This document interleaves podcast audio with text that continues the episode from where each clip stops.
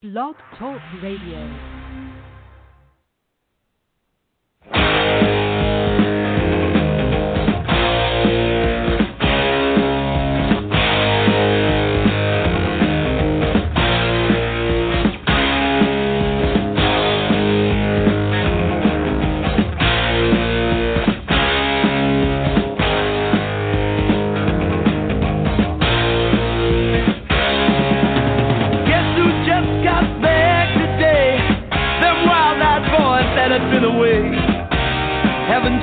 Hadn't much to say. But man, I still think them cats are crazy. They were asking if you were around, how you was, where you could be found. Told them you were living downtown, driving all the old men crazy.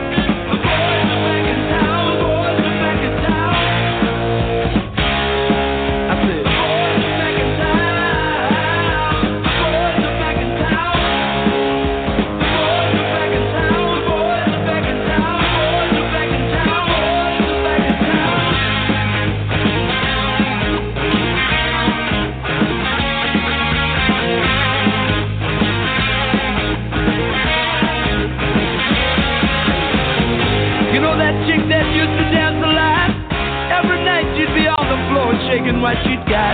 Man, when I tell you she was cool, she was red hot. I mean, she was steaming.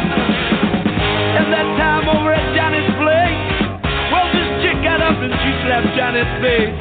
Man, we just fell about the place. If that chick don't wanna know, forget her.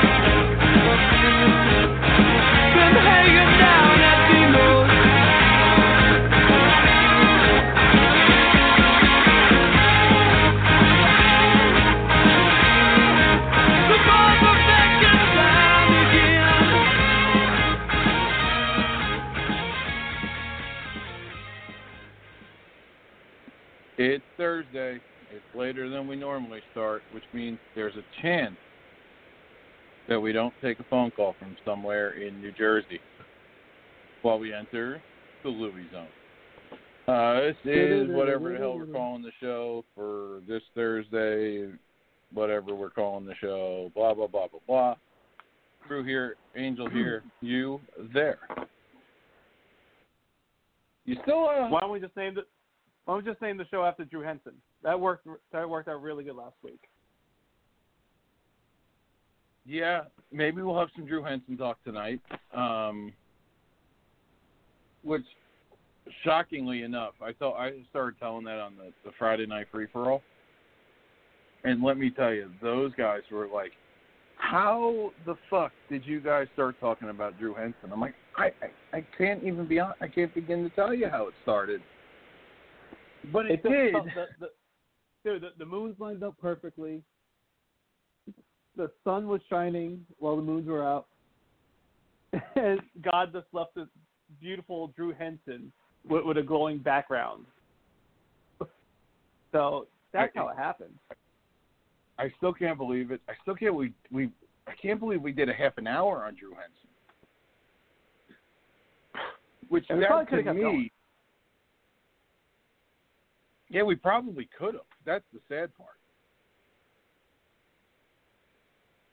And I'm having Yeah, I was internet trying- issues. I'm trying to think. We should probably do a segment every week about the most overrated athlete. You know, last week was Drew Henson. We could probably do, Jesus, uh, Bryce James. Harper this week. No, It, well, wait a second. From on my man Bryce. no, that, that was just a little dig at you for for uh, you know, just a fun a fun shot across the bow. I will say this. Yeah, well, I will say this to Bryce Harper, and and I think this goes for anybody who's a phenom at an early age. Unless you play a individualistic sport, it is really hard to match what everybody and their mother says you're going to be at an early age. But we we can we'll do that. We can definitely do that. I, I see you bring up Bryce. I'll say number two. Jeter. Well, I knew exactly where you're going with that one. Yeah. Well, that's that's You that's know what I'm you good for. You know, our caller last week was awesome. We should have the callers pick a person to to rip. If we if we could guarantee that we were going to get callers every week, I would say completely let's do that. So, right. guys, if you're listening out there in the stratosphere, bring it Yeah. on. Give us the person that, that you want to rip, and we, we can do a half hour just basically off of ripping those people.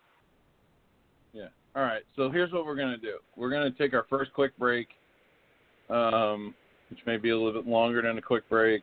I don't know. We'll figure it out. But we'll be back. And um, I don't know. I'll go for two minutes, and then we'll see where we are. Sounds good. All right.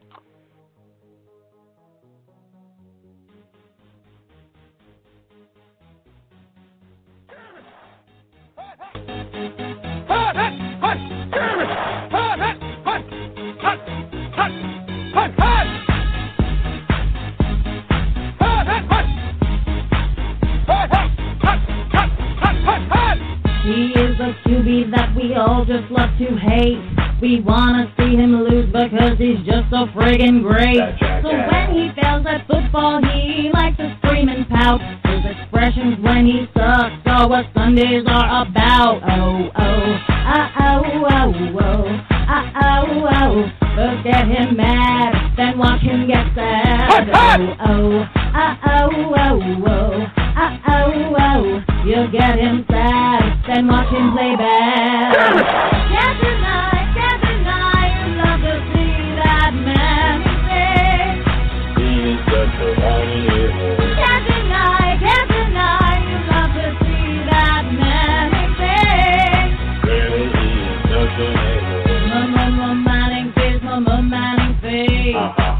Face, face. The fans they like to see his laser rocket arm, but me I like to watch when the defense has done him harm. The locking problems irk him, yeah they really cause a fuss.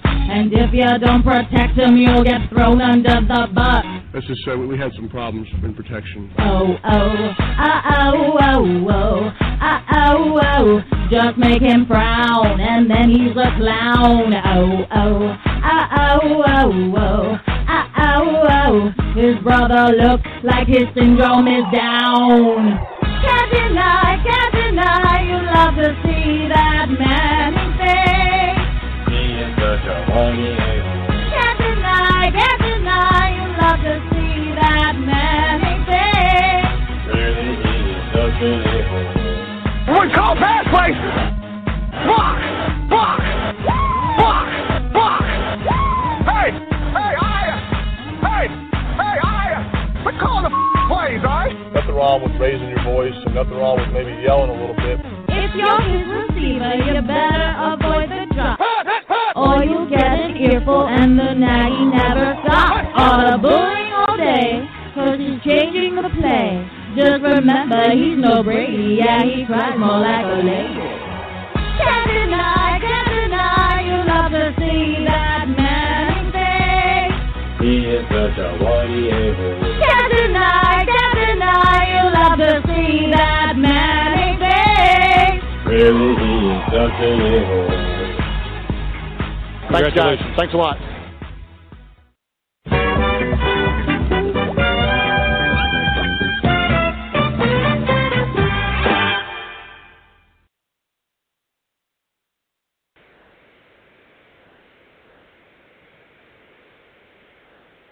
You know, because God forbid there's ever a thought process in my head that will work faster than the computer will. That didn't take long. That wasn't long enough of a break. All right. Did, is that the first time you ever heard the name?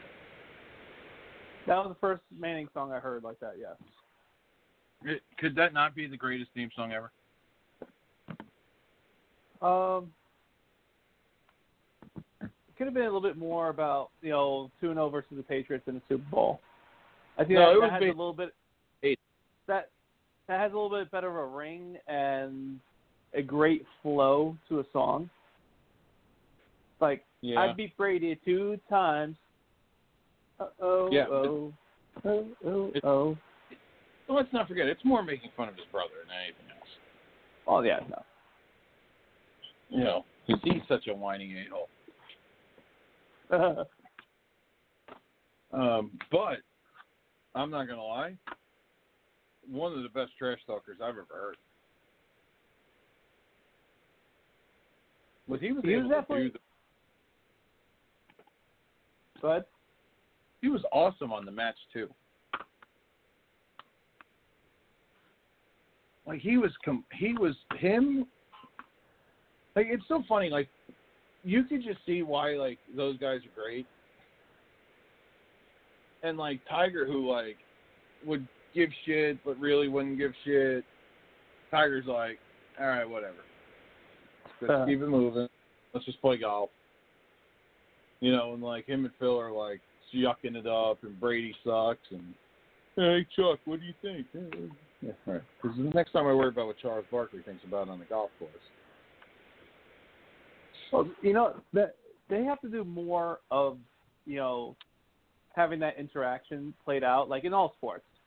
Like I would love to be in the ear of a first baseman in Major League Baseball, or you know, well, I guess they don't really do uh, the whole catching thing where you know, hey, how's your uh, kids and my wife, or your wife and my kids. Uh, but I would love to be in the ear of first baseman because they talk nonstop, and I think it's like nonstop gibberish from what everybody says.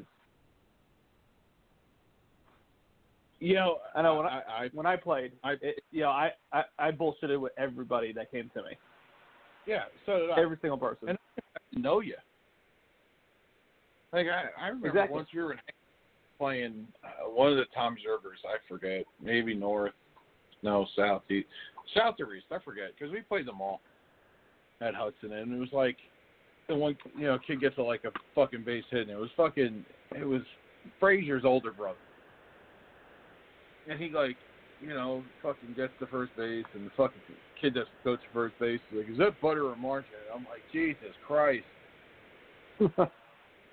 what is it? You're playing Kiss from Jersey City, so you think like, oh, let's ghetto this up. Fucking fucktard. Um. Yeah, I, I just, I don't fucking, I don't know. I, I just, maybe I'm just getting old. And don't give it like this. It's like, shut the fuck up, you fucking asshole. They wound up Well, beating us speaking- because Speaking of baseball, I don't know if you saw they're coming out with a new uh, strike zone. It's going to be on Astro players. It's going to be in the middle of their body between the Astros and their knees. That's where the new strike zone is going to be for the Houston Astros for 2020. You know, I, I have this thing with with all of this, and I, and I could be completely wrong with this, but I still go back to the following: you don't throw it, you don't bitch and moan about pitchers with pine tar or doctoring the ball because you don't know what's going on on your team. maybe somebody team should just go, wait, what were we doing? And it's like, Bob, I'm pretty curious because you know you got the judge with uh, the Yankee documents. I'm curious to see what comes out of that. Um, I am firmly believe, I firmly think you're going to hear what the Yankees did, and you saw what the Red Sox did, and I'm I'm, I'm going to be pretty sure it's the same. Like I think it's going to be like they were using their video rooms when they weren't supposed to be, and it, like it's going to be like a big old fucking nothing burger. But and, I, I don't think any of this is a big deal. Like I think everybody cheats. I think everybody steals signs. I I, I just think it's well, it's listen, so if it happens to, if it happens during the course of the game, and you're deciphering it and you're passing it along, Yeah. and it's coming from the field, so be it, because that's gamesmanship. But if you're using technology to signal from from uh, you know from the back rooms there, from the clubhouse, yeah. that's that's where I have a problem with it. You know, if it's on the field it's deciphered up there, you're you're seeing, you know, the pitcher. He's the way he's gripping the the glove. He's tipping pitches. Uh, you Yeah. second base and you you see the signs and you know what it is, and you want to relay it. So be it. I'm I'm totally cool with that. I don't like the technology part where you're bringing it in from the camera into the clubhouse, and you're banging on your drums all day, or you're hitting the buzzer, you know, wh- however you want to call it. Uh, Yeah, I'm not down that with that buzzer. part. You know, don't take off my shirt because I got a really bad tattoo. I don't buy that buzzer thing though. I never did. Then, it, then explain Altuve thing. Don't rip off my shirt, and don't tell me that it was because of the tattoo. I don't think it was a tattoo. I think he was mic'd up. So some form of you know technology that was there. You know, to be honest with you, you probably didn't need the technology because you know you know it's, it's only two pitches from Chapman. So they're going to be a fastball or a slider, and going up into that at bat, he was kind of missing with the fastball. So Yeah. any professional hitter, and I believe that Tuve is definitely a, pro- a professional hitter. He's Mhm. probably sitting on a three-one slider because that's the one pitch that he's not throwing because uh, every other fastball was away. Remember, it's three one. Yeah. So he was missing with the fastball. So, and like I say, it's, for me, it's just where there's smoke, there's fire. I think. But I, I look at it this way: we're talking about them in like 2017. Well, even last year, so 2017 and 2019. All right, so they weren't exactly world beaters at home during that. You know, and and that's the one thing with even with like stealing signs in baseball. No matter what, if you guy knows what's coming, he still has to hit it. Right, but if you're if you know you eliminate four pitch pitcher, you you eliminate three of the pitchers, and now you're looking, you know, for a zone. You get it down on that zone, you're going to crush that pitch, especially like with Altuve sitting back on a slider. First off, three one pitch on just about any other pitcher in the league, uh, just about every pitcher in the league. three one. What do you think you get? Fastball, right? Yeah, you're you sitting gear there. up for the heat. Right. So you gear up for the heat. If he didn't know a slider was coming and he thought a fastball was coming, that ball would be pulled, and it would be pulled either like directly into the foul, you know, into foul, or it would be pulled down the line. That ball was Yeah. crushed dead center. So he he was he waited back. He knew what was coming, and he was able to drive the ball. Look, So I, I that, but that that's where I'm looking. I don't buy the buzzer on that as much as Sanchez gives the worst signs in baseball. That's a peak.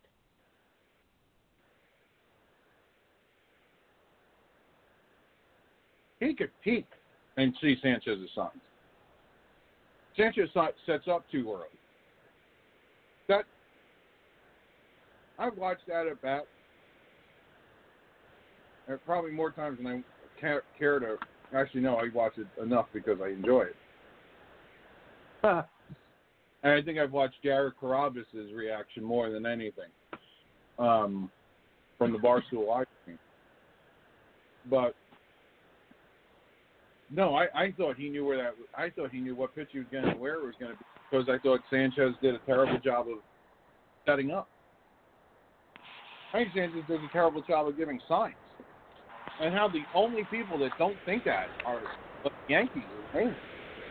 Well, no, no, no. You know, as a Yankee fan, I'll tell you right now, I think his catching defense is suspect. The where he has his plus is in his arm. He has a hell of an arm, and it's a very accurate arm. The only thing is you got to catch the ball, and that's where he fails at times. Um, whether it's he's lazy or he's too big, uh, whatever, you know, I, his I say you know, I- we, we I- kind of talk. I think he has a little Manny Ramirez in him. Ooh. Yeah, but Manny didn't have to play a position where he had to be on every game. Right, but You know, like Manny didn't have to be on on every pitch. but this guy does. But I'm saying he's aloof.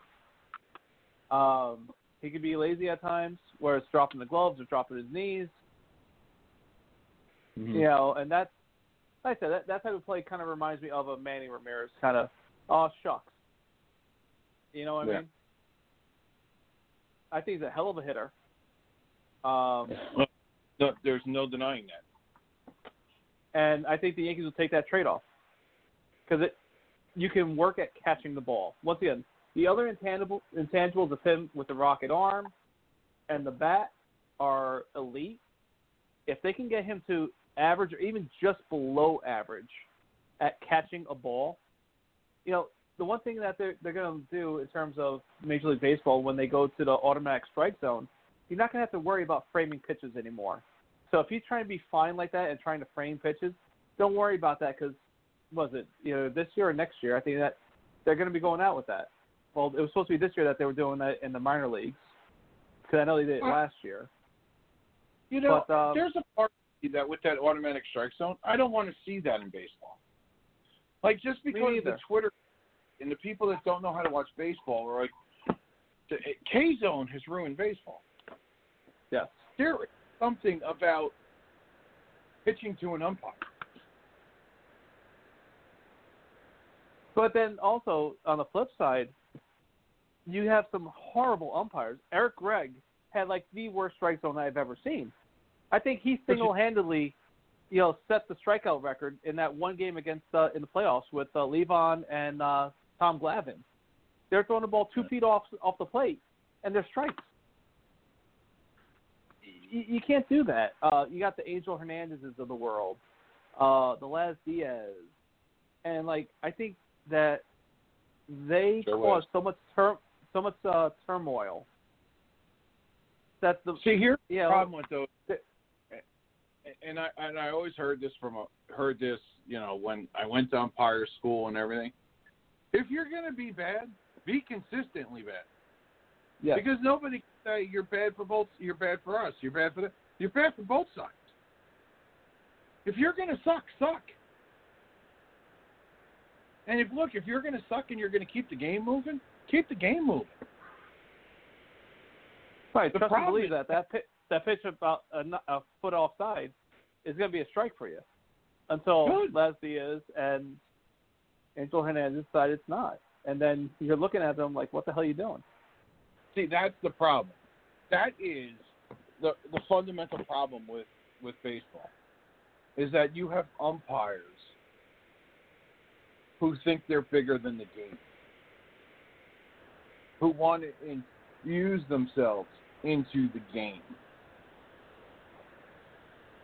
You know, they they want to they, they want you to know they're behind the dish tonight. And they have to understand that we're not going to watch a game by Joe. West. No. No. If I don't want to see Bryce. I don't want to see. Bryce Harper get thrown out of a game in the fourth inning because you called a strike three feet off the plate. Yeah. You know, you want consistency,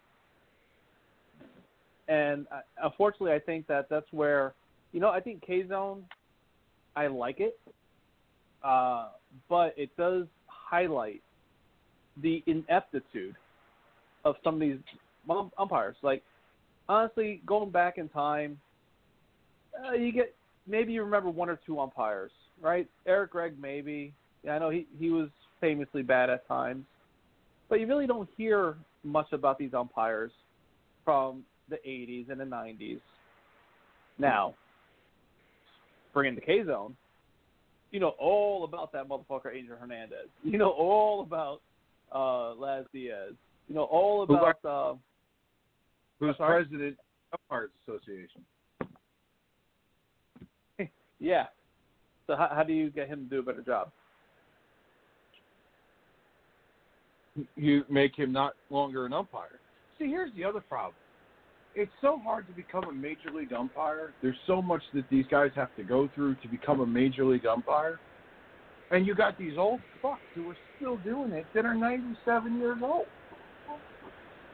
Like Joe West can't see his fucking can't see his shoes past his fucking fat cheeks.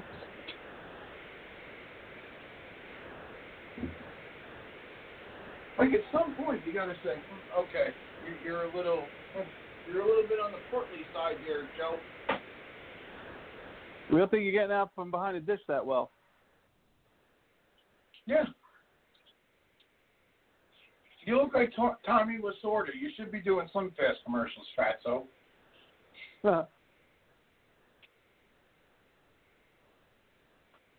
But I, I, I think baseball has bigger problems than putting in automatic strike zones.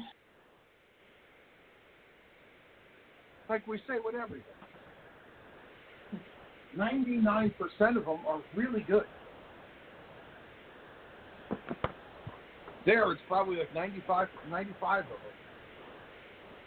are really good. It's the other four of them that suck balls. and like huge But donkey dick but- balls. It, it's it's not like a regular ball. They're sucking donkey dicks. Yeah, like Phil Like I love they're histo- yeah historically bad. But he's 65 years old. Should he still be out there? No, And I love him. I love Phil. Phil's a great guy. Does a lot of charity work. Puts on one of the best charity events you've, you'll ever see. But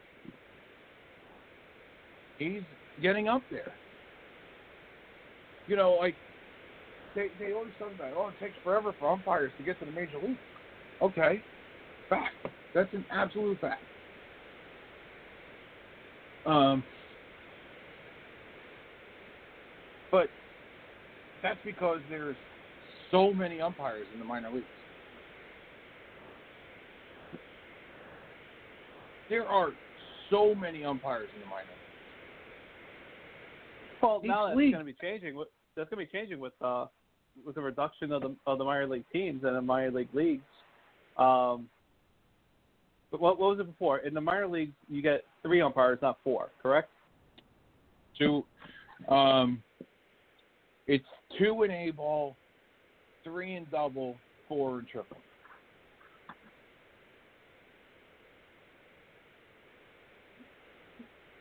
I think what two independent or is it three in independent? I think it's three in ind- independent ball. Three independence, three. Right. So like you know, if you're really concerned, you know, with this whole thing, it's like there has to be some sort. And I know they rate their umpires. They have to rate their umpires. There's some type of tracking system that they do. And They're their umpires. But the problem with that is, is that you are ranking them off computer programs.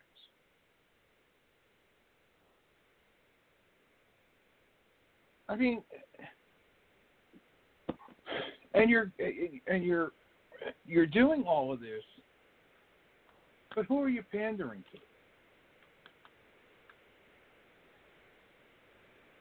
Like, who legitimately are you pandering? Because the players sure as hell don't want robot umps. No, because why would you want to give that up? You know, you can talk your way into like what did they say about Wade Boggs? If he didn't swing, it wasn't a strike, right? Yeah. Is that what they said about Boggsy? And Yep. why would why would anybody want to give that up? Because those borderline pitches are going to go in your favor. For the most part, yeah. You know, right? And you want to, yeah, and that's part of the gamesmanship of, of the game. That's the beauty of the game. You know, and let's be honest with with fans. You know, even complaining about a bad call or a bad strikeout or a bad pitch is, you know, Part of the game. great. Yeah, it's great for us. You know, go to water cooler, George. My God, Angel Hernandez was horrible last night. Do you see those pitches that he was call, that he was calling strikes? It was in the other batter's box. It gives, you're talking about the game, you know, and it's great for the game to, to be spoken about, even if it if it is a negative thing that you're talking about. Yeah, You know, and I so- look at it. Hey, um, close pitch goes your way. Man, that was a tough call to make. Oh yeah, The way I look at this, I would rather have the umpire have to make the punt, like have to make the call. Man, I, I, tell you, I I don't know how he bangs him right there on that pitch. That was close. I, I And what's- the problem is that this is what I think. Baseball wants to make the game faster, right? This is what all this is going for, right? This, this, this, this Right. is why they're doing it. Want to make the game go faster? No, not a chance in hell. This is going to make the game longer. These are major league hitters. This isn't a high school baseball game. You can't sneak one past a major league hitter down the cock. You No. have to work hard. And what if you miss a corner by a, a fucking uh, a, a fucking Chinaman's dick? It's a ball. Hey yo, how many? I'm telling you, you, you this is going to be the worst thing to happen to base to profess to Major League Baseball. Do it in the minors. Get those kids ready to hack. Let them tell make them come up and fucking swing the bat instead of everybody looking for fucking walk. But I'm telling you, you get a ball that grazes the fucking knees. No, not a chance in hell. Nope. You're gonna ring a guy Yeah. up on a pitch? No, that's okay. I'm sorry, and you know I don't want to take away the control from an umpire to control the pace of the game. But now, you got a guy now who's a little, you got a guy it's who's a little bit wild. You got to call strikes. It's, it's ten nothing in the eighth inning, and somebody's missing by a lot. Yeah. You, want to help the guy out a little bit. Ten nothing. Yeah. You know, it's like, what are you do? You gonna go ahead and you know uh, deduct or penalize an umpire for that? Stop. Well, no, because all they all they are now is robots. Well, that's I where think- baseball's going to right now. You, you already made the manager a defunct robot. Yeah. You know, you got, you know, you're taking a lot of strategy out of the game. Um, while I'm in favor of the uni- universal DH, I'm not a favor in favor of the three person uh, relief pitcher. No, I don't like that. No, I don't like that. I, I look at it this way: if you're going to get rid of the universal DH, if you're going to make them go to universal DH, then there is no need to put that rule in. Because there's no Well, strategy no. in the game. Well, you know what? It it's it was mainly put in for September baseball when you got your your your uh your teams at forty don't man. look- That's that. Well, but besides Buck, everybody does it, and Yeah. you got all these pitchers coming to games, and it's like, well, I think what this year it was supposed to be. uh What was the max for September? I think this year, before coronavirus hit. I think the one of the reasons why they increased uh the everyday to 26 was to limit the 40 men in September. So you weren't going to have the, four, the the 30 relievers in the bullpen. Yeah. Well, So- but see, that's that's the problem with all these teams going analytical. It's okay. Now you're going to sit there and you're going to do all this, and okay, we have to have lefty lefty. Okay, so now they're going to counter with a right. Oh fuck. You know, it, it's just. But that's good managing. And If you only have three guys in the bench, like this, this is the biggest problem with with baseball is that everything thank came overly analytical, Yes. right? Everything overly analytical. 100%. Set up guys, closers, specialists, whatever. Now you're you're you got pitching staffs that have eight guys in the bullpen. For what? You got three man benches. Have you noticed the influx of tw- of 15 inning plus games in the last few years? Position players pitching in extra inning Yeah. games.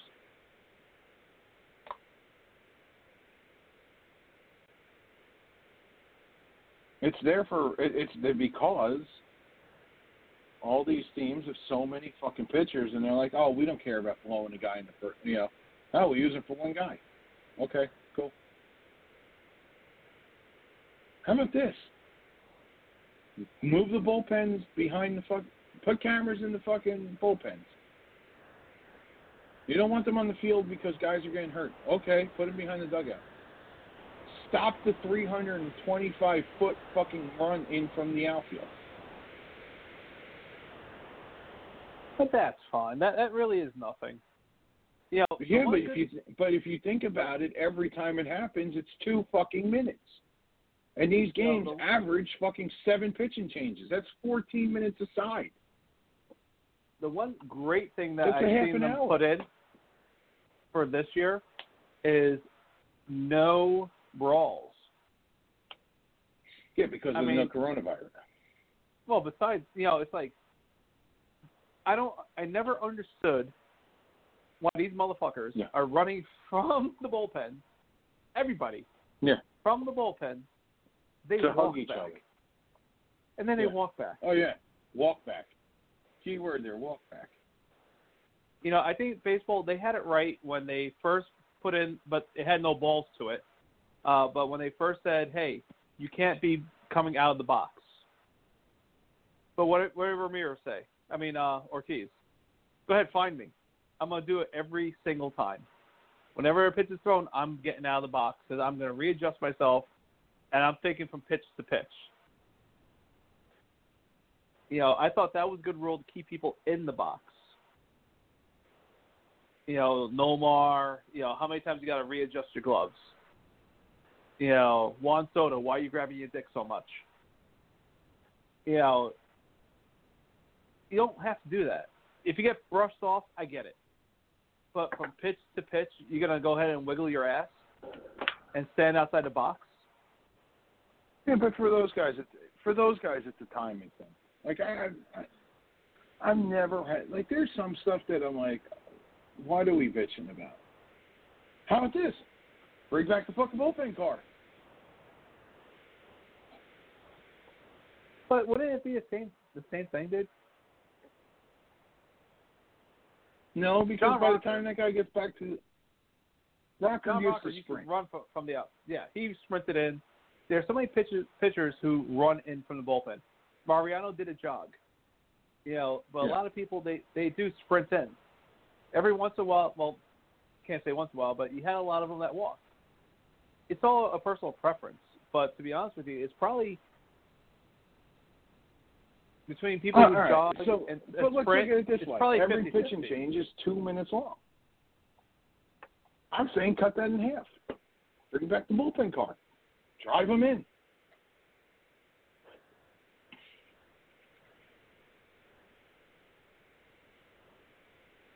You But feel bad for every time there's a fucking. I feel bad for the fucking ball boys and shit every time they have a fucking pitching change. They gotta run out there, and get the fucking guy's jacket. Give me a fucking break. You can carry your fucking jacket, dickhead. I don't. I never understood the whole jacket part. Yeah, keep their arms. Yeah. I, no, I get that, but you know, do you really That's have to be a little an- handsy like that? Like, okay, so so when a pitcher go, gets up to hit, which thankfully will no longer be the case, so a pitcher gets up to hit, he miraculously gets on. I still think they should take away the fucking DL and the, Amer- the DH in the American League. Make every fucking pitcher hit. I know, No. I know. I, I don't care. uh, no, I, I, no, Tired of these guys, fucking pitchers, not being athletes. they are athletes. They're still athletes. They Yeah, they play their position. They play half a game. They Yeah, I play I, I don't know. I kind of like seeing pitchers. They, they play defense. They pitch. Yeah, and pitching is the most important aspect of this game. And if you have people, if you have people getting hurt because they have to hit, because they're non-athletic. you know, I've I've seen because you know, of course, it happened to the Yankees multiple times. You know, your uh, Chien-Ming Wang, you got your Tanaka. How do you how do you tear two hamstrings on one running play? But you know, it's like You play softball. Yeah. You've seen it. yeah, it's softball. Yeah. Well, that's the equivalent of fucking pitchers. You know, I'm investing fifteen million dollars into Tanaka pitching. I need him to pitch. I don't give a shit if he hits. I don't want him to hit. By him hitting, it caused him to miss two months of my season. That that two months of my season. Luckily, you know the, the Yankees are doing good. But what if you know they were in a, in a tight race and they lose the division or they lose the playoffs because of the two months that Tanaka missed? Hey, how about this? I, I, I know this is going to sound crazy. Hold, just, just let me say. Oh, do How I need do I need a barf bag? If I need a barf bag, let me know now. How about this? Just remember, I'm on the third floor right now. I'm in the attic. Don't make me jump. Fifty years ago, the DH came into baseball, right? Yes. Twenty years ago, they abolished the National League. Twenty-five years ago, they abolished the National League and the American League president. Yes. 20 years ago, they abolished National League umpires and American League umpires. Yes. There's been two CBAs since then. If baseball wanted a universal DH, they would have gotten it in the last 50 years.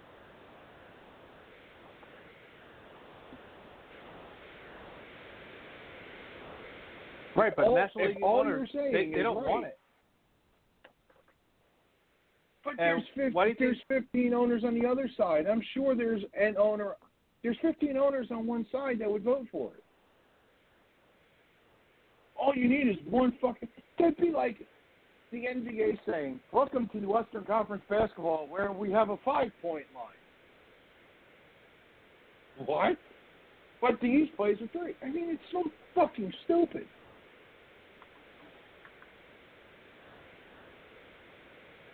It's because baseball writers are such old fucks. I think part of it is the baseball the National writers' League owners. Part of it is, the National, National League owners. owners aren't the National League owners that we think about anymore. I'm sure the Wilpons don't want to see, didn't want to see Matt Harvey or Mike Hampton or deGrom rake. I'm sure they didn't want that. I'm sure Rick Well, sure. that- I'm, I'm, will pay John I'm Lester they're a fine with it. boatload. No, I, I, I'm telling you, it, I'm sure that it- they're fine with that because, like, they don't want to pay a Frank Thomas to come in at the end of his career and and play. you look at these players, and I was actually reading something pretty cool today. It was basically the all No, all- no, know, no, no, no, no. Hold on, hold on. Think about this. Think about it this way. Who wants to keep running out Kyle Schwarber to left field when he was heavy? That that extra fielder could be a kid that you bring up. Listen, I get You're it. telling me the Giants want? You think the Giants want to take Posey out of the lineup every day, or twice a week, or they're going to let him play first base? And then it takes Brandon Belt's bat out of the lineup twice a week just Posey's bat stays in. Yeah, you're preaching to the choir. People are- I love the DH. I love the DH. No, I, I do I too, think- and I think they should have had it years ago. But like to sit there, like th- this argument that it, it's not you, just you making it. it. It's the National League owners don't want it. The fuck they do. The problem is it's the baseball writers that don't, and the baseball writers don't push it, and the fucking MLBPA has never pushed it because they're afraid of the fucking writers. If they Ryan Howard's career ended too soon because he couldn't play first base anymore. You don't think the Phillies would have loved to have kept printing T-shirts that said Howard number six on the back? Or they wanted to move Chase Utley to fucking the, the Dodgers? Where they could have kept printing shirts with fucking Utley on the back? The Mets are in like the best fucking position this year because they have two oh, guys Oh, yeah. that can DH. And they don't have to move the other guy right there right now. He's perfect for next year. And, and think about it. You know, Why is Pujols not with the St. St. Louis Cardinals? of ten years, they couldn't guarantee million. you. No, It was the 10 years, Cardinals would have 240 matched million. that. I don't think But the. Cardinals would have paid him. The Cardinals would I- I have think they- absolutely definitely paid him if they had a place to put him later on. Like, At the end, he's a fucking shell of himself. Yeah. And he still hit 25 home runs. What could he hit if he wasn't getting banged up every year playing first base? You know, the, the because one they had article to I was sign Ohtani.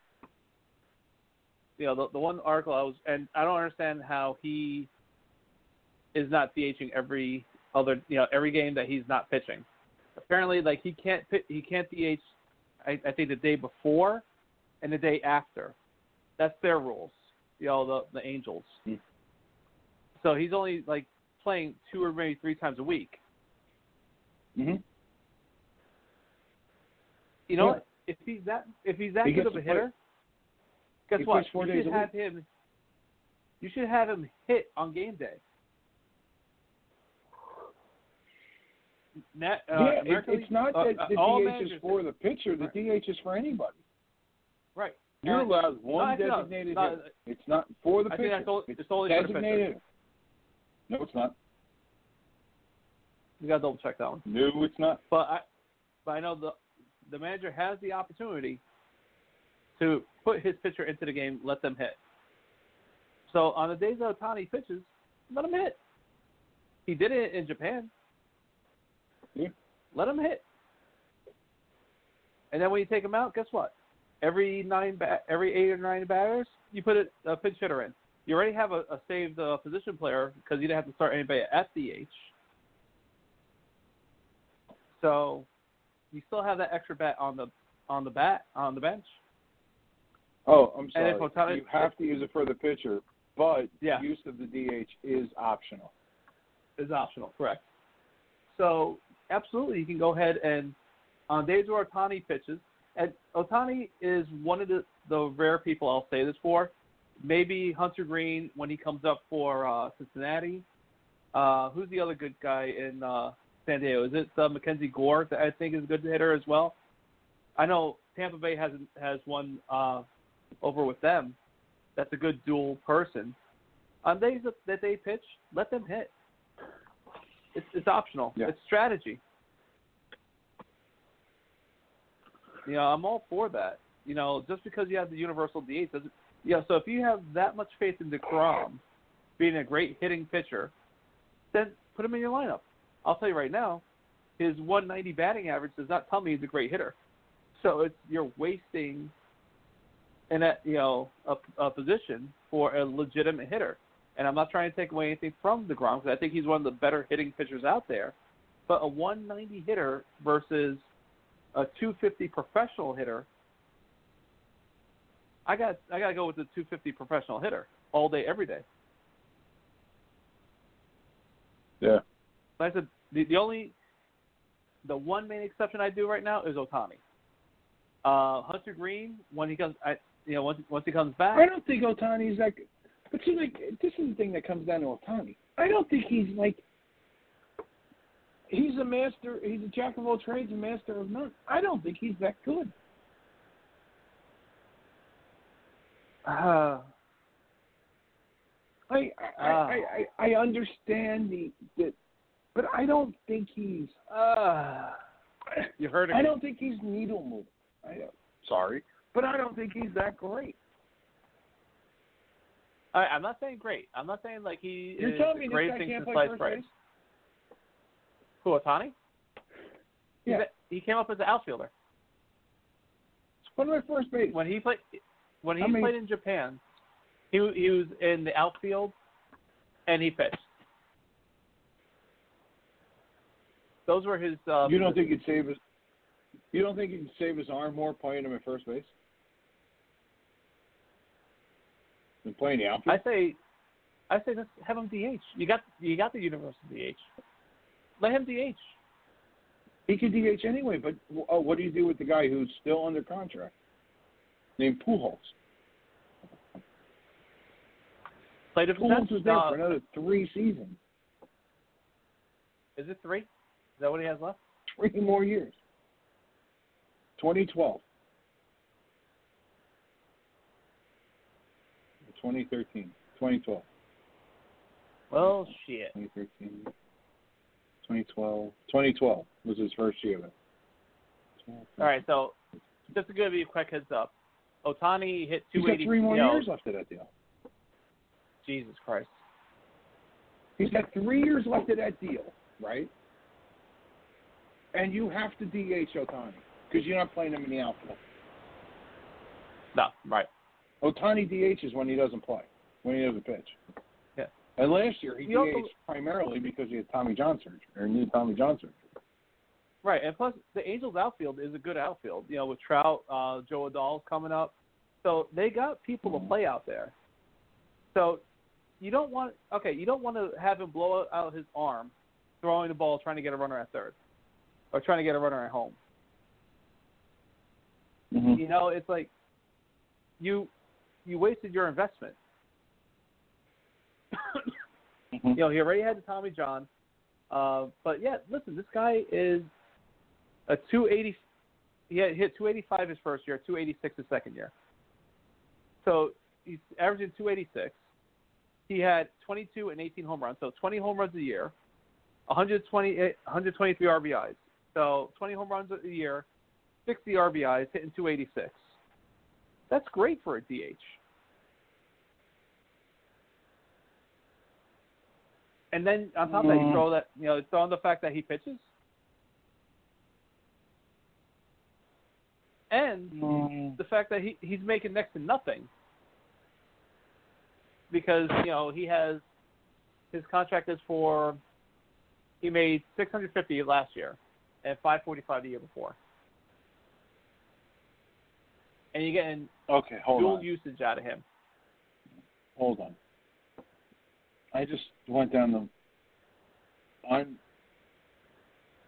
complex on the Facebook is a video of I don't know what kind of fucking bird this is, but it it sniped a fucking shark out of the water and is fucking flying with it.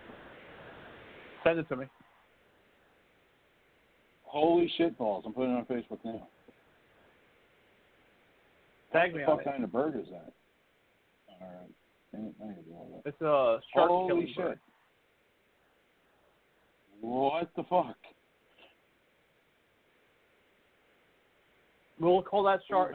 Shark I mean that bird. We shall call it Ohtani. fucking the the motherfuckers. I don't know if it's a condor. I don't know what the fuck it is. It is massive. That's what she said. Its wingspan is fucking ridiculous. Also what she said. I like the uh American Girl Karen. Um, hey, you notice that? Uh, all right. Um. Wow, Louis Louis not here yet. Um. Proper break, and then we'll come back. 'Cause it's the top of the hour almost. There we go. Okay, we'll Look go. proper break. Yeah, we'll do the proper break at the top of the hour. Let's bring in Connor. Yeah. I gotta find it. I keep like scrolling past it. Oh. I want to give this to the world as, as a gift from myself and from Ireland. This is who I am. I am an Irishman, a true Irishman, proper, proper Irish whiskey, proper 12. It's in the name.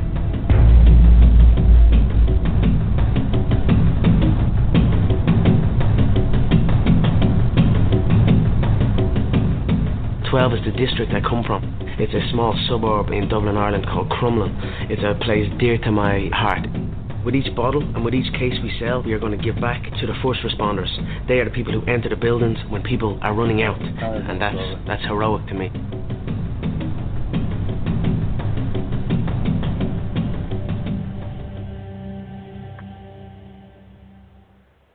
Honestly, I don't care what fucking kind of bird that is. I don't care what kind of fish it is. That fish is fucking big, and that bird is huge. Welcome back to uh, the show here. That thing is fucking. We are retarded. now sidetracked. That, that, I, I'm okay with being sidetracked by that. It's better when I'm normally sidetracked playing like fucking Super Mario Brothers on my computer. I gotta share it. And it has been shared. Yep. I used to run the board for this hockey podcast. And one time I unmuted myself by accident because I was playing fucking Super Mario Brothers 3 in an emulator on my computer. Like full on, had a fucking gamepad, used like I had my fucking desktop next to me, was playing on that, and my laptop ran the show, and I was just like, didn't even realize it. Five minutes into the show, all you heard was, and now sponsored by true. Yeah, and this game is sponsored by something that you shouldn't be playing on the internet. Um.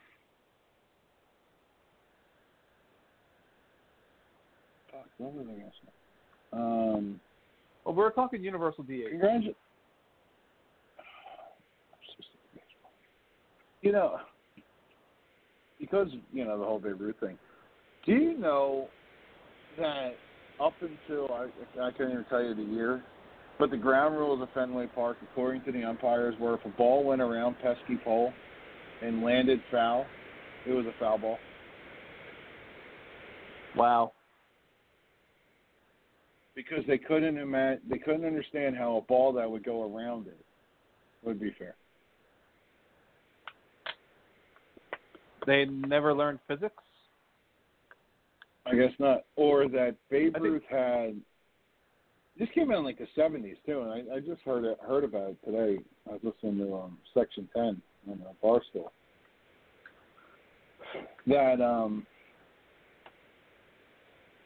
there was a time where like Babe Ruth hit a walk-off home run, but because there was a guy at first, it only counted as a triple.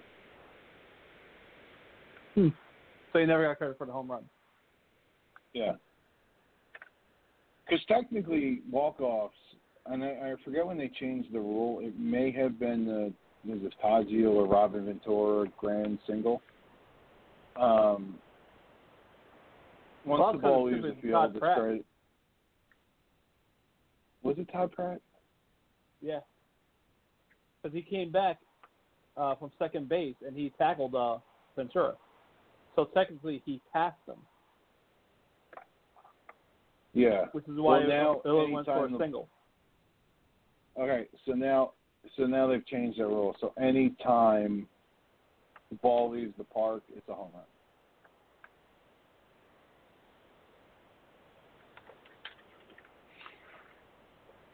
So what, they don't have to run It only if. The,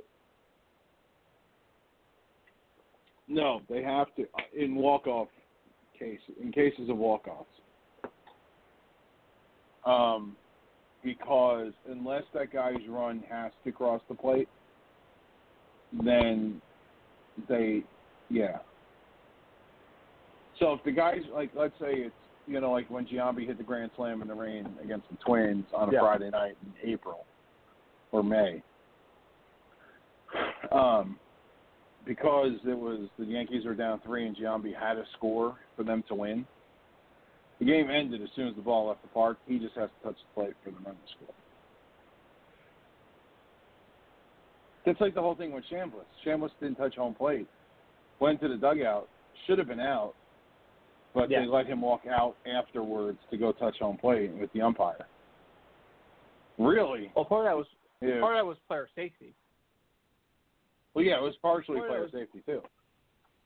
A lot of that Like, was player like safety. Yeah, so, something like that. You kind of gotta gotta say, okay, I understand why you didn't touch it. Um, Yeah. Who was it But recently if you wanted to that be a they, dick, you could have ran out there before he got out there and appealed the play. there was somebody who hit one last year that they never Hmm. touched home plate. I know there was one, uh, if you remember the Carlos Gomez and Brian McCann incident. Gomez never touched home plate Yeah. When they got into that big brawl. Uh huh. So he never touched home plate. It still counts as a home run. Unless, of course, there's an appeal, but nobody's appealing it because it's petty. Baseball is the most petty game going now. Um, By the way, four minutes up, I already got like five likes on uh, on Sharkbait. oh, I'm, that's fucking disgusting. That, that's scary. Like, I don't want to see that bird. Um, by the way, have you bought any of these Nike Aero Bill hats? No. These new golf ones that they have? They're the weirdest feeling build hats I've ever owned. It's just fuck it. I can't even describe. It's like around the brim, like the outer part of the brim is like is like you know normal, but like that little part in the front, like you know, you know what I mean? Like coming off the hat, like that front part that doesn't have any stitching. Right. It is like a fucking virgin's dick on prom night. So. Um, yeah, there's a, I bought a bunch of golf balls. Um, my wife's like ready to tell me. Speaking of golf hats, the came today.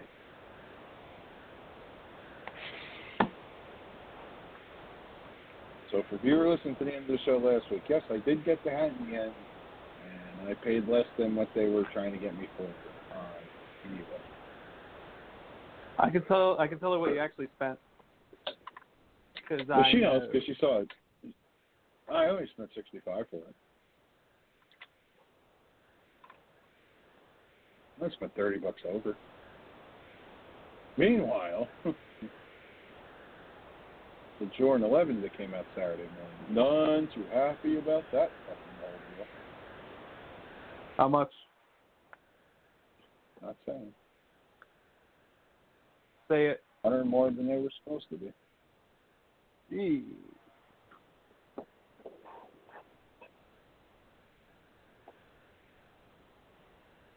Yep. Yep. That's all right. Whatever. You only live once, right? Exactly.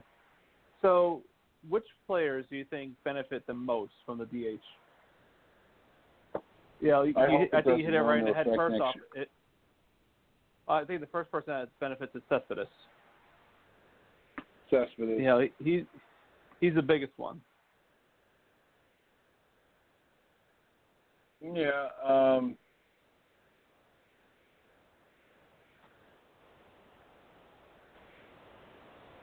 Cespedes. Um,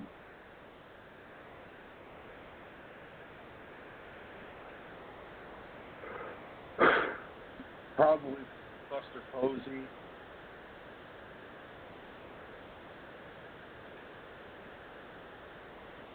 I'll tell you who benefits the most: Joe Maddon. Or not Joe Maddon, Brian. Um, David Ross.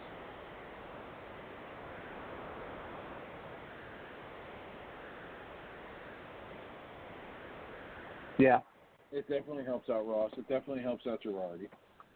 Because now Girardi doesn't have to play Harper every day. He doesn't have to play Didi in the field every day. Uh, the Phillies have Jay Bruce. The Phillies are sick. Yeah, there's Now a lot have of Bruce National League teams. games. You know, you got a lot of National League teams. I think you hit the three, the three that I think benefit the most. You know, it's going to be the Phillies because I like the Jay Bruce, and you can put Rhys Hoskins in there. Um, you can really do a lot of mixing in there. Um, See, if you Mets- didn't have, see, like, now here's the thing though. If you didn't have Jay Bruce, it gets Kingery on the field every day. right. And I, I may be the one person that is a huge Scott Kingery fan, but I like Scotty Kingery. He's this year's Dansby Swanson to me. He's been you around. know that. Well, well, yeah, but well, he's uh that hyped up I think prospect that I think will will- will finally, you know, give you a breakthrough. I look at this. I mean, you look at the Brewers; it helps them out. It probably helps um, Brock Holt make that team.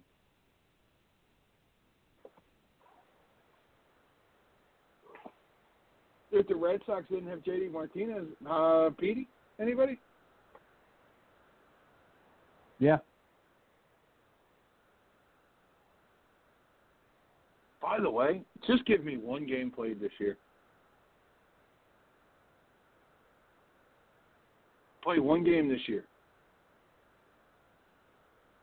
Because that, that means it's a season. That will then restart the luxury tax, and Mookie Betts will come back home.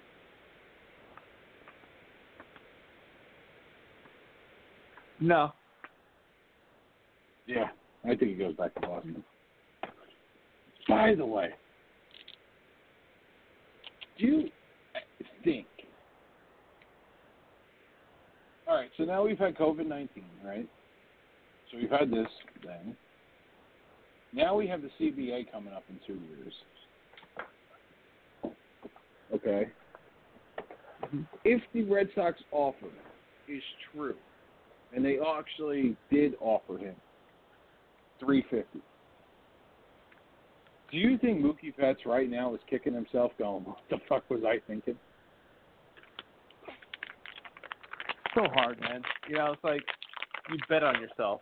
No, I'm saying And- right now, know like knowing what you know now.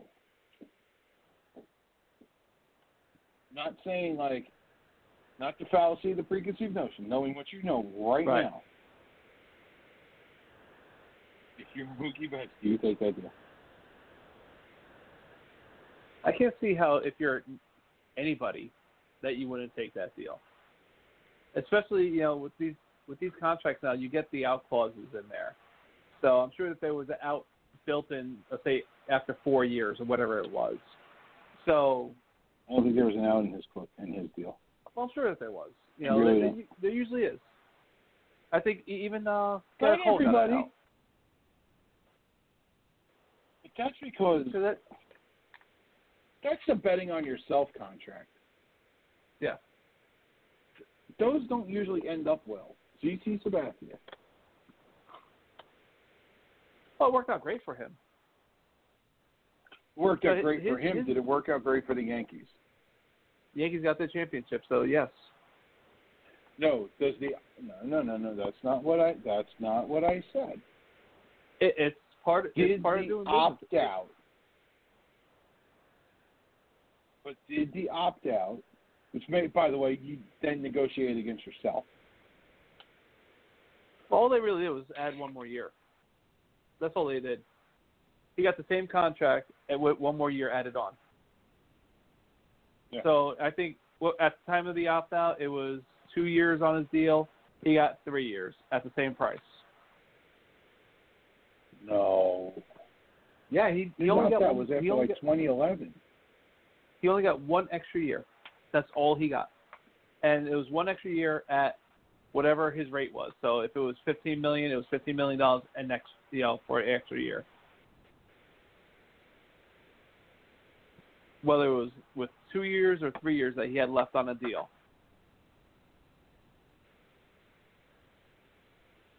Oh, Because honestly, that's that- right. Because he never opted out. Right, just tack one more year onto it. To, you know, Yeah. I think well, he I think that was a, I think that was an option. Right. I think no, I- I think that he had to technically opt out, and then it just like I said, it just added up being one extra year. You know, they already had it negotiated. They they were going to do it that way, and however they they cooked the books to do it is what they did. Yeah, you know, just gave him the extra year at uh, whatever the value was.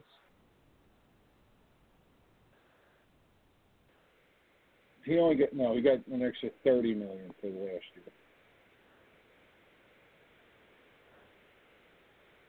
Thirty for one year. If it's three years of it, right? If it's three years of it,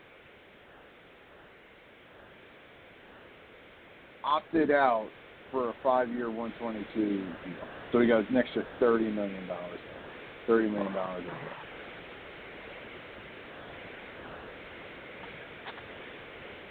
Yeah.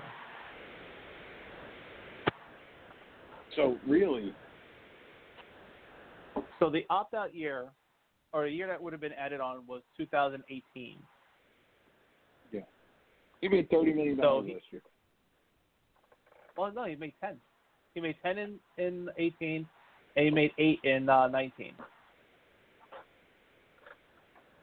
Okay. So then they 19, all the so then they 19 front was- loaded the money, but he but he still made 30 million dollars on that one extra year. Hey, that works. Look at He the numbers on his original deal. Dude, he made And then look at- 260 million dollars. From the Yankees. Yeah. Uh, not, not from the Yankees. Uh, majority was Oh. from the Yankees. Yeah. 11, Yeah, 200 of 250 of it was from the Yankees. A little bit less. Looks like about 230 was from the Yankees. Insane. But you know, I'll tell you right Was he now. worth it? Yeah.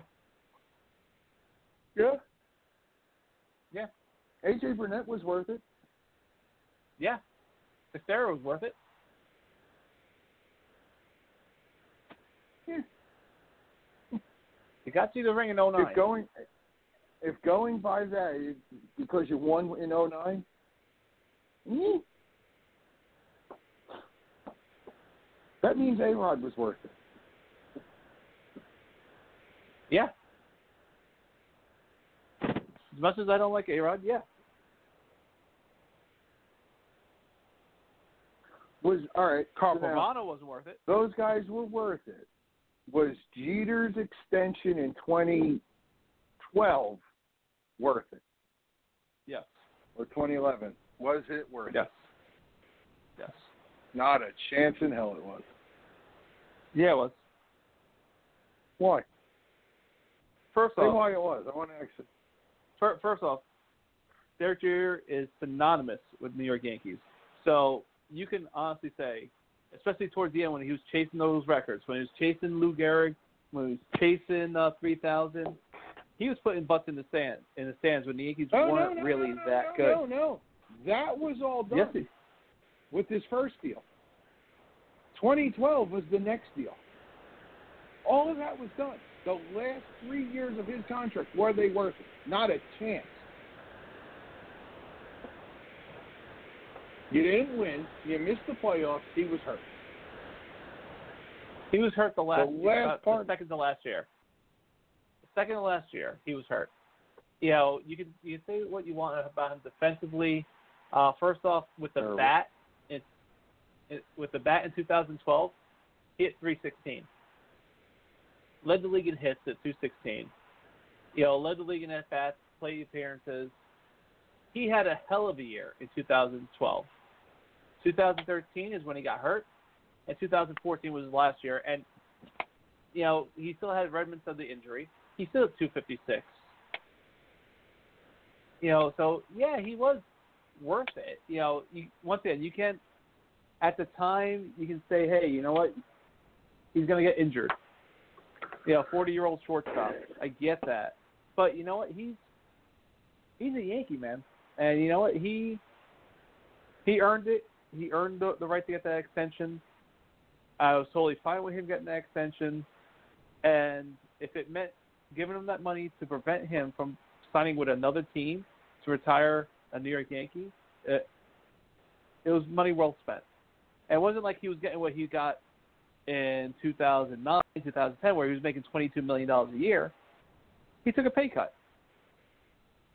You know, to what was it 16, 17, and 12 were- were his last three salaries. They took a pay cut to to play for the Yankees. Not to say he probably would have got that on the on the, No, on the open that- market. No, that's why he had to take a pay cut. He didn't take a pay yeah. cut out of the goodness of his heart. He took a pay cut because Oh, no, no, nobody no, was going to offer him anything more. And the Yankees weren't bidding that. against themselves on him. Well, that's what No, I, I, I Cashman remember was right. talking to Brian about that. No, I knew 100% Brian was right. And I talked to Brian Right. shit like twice before that even happened. And I said, "What are you going to do with the old man?" He goes, "Fuck him. I hate him. Can't get wait to get rid of him." Uh-huh.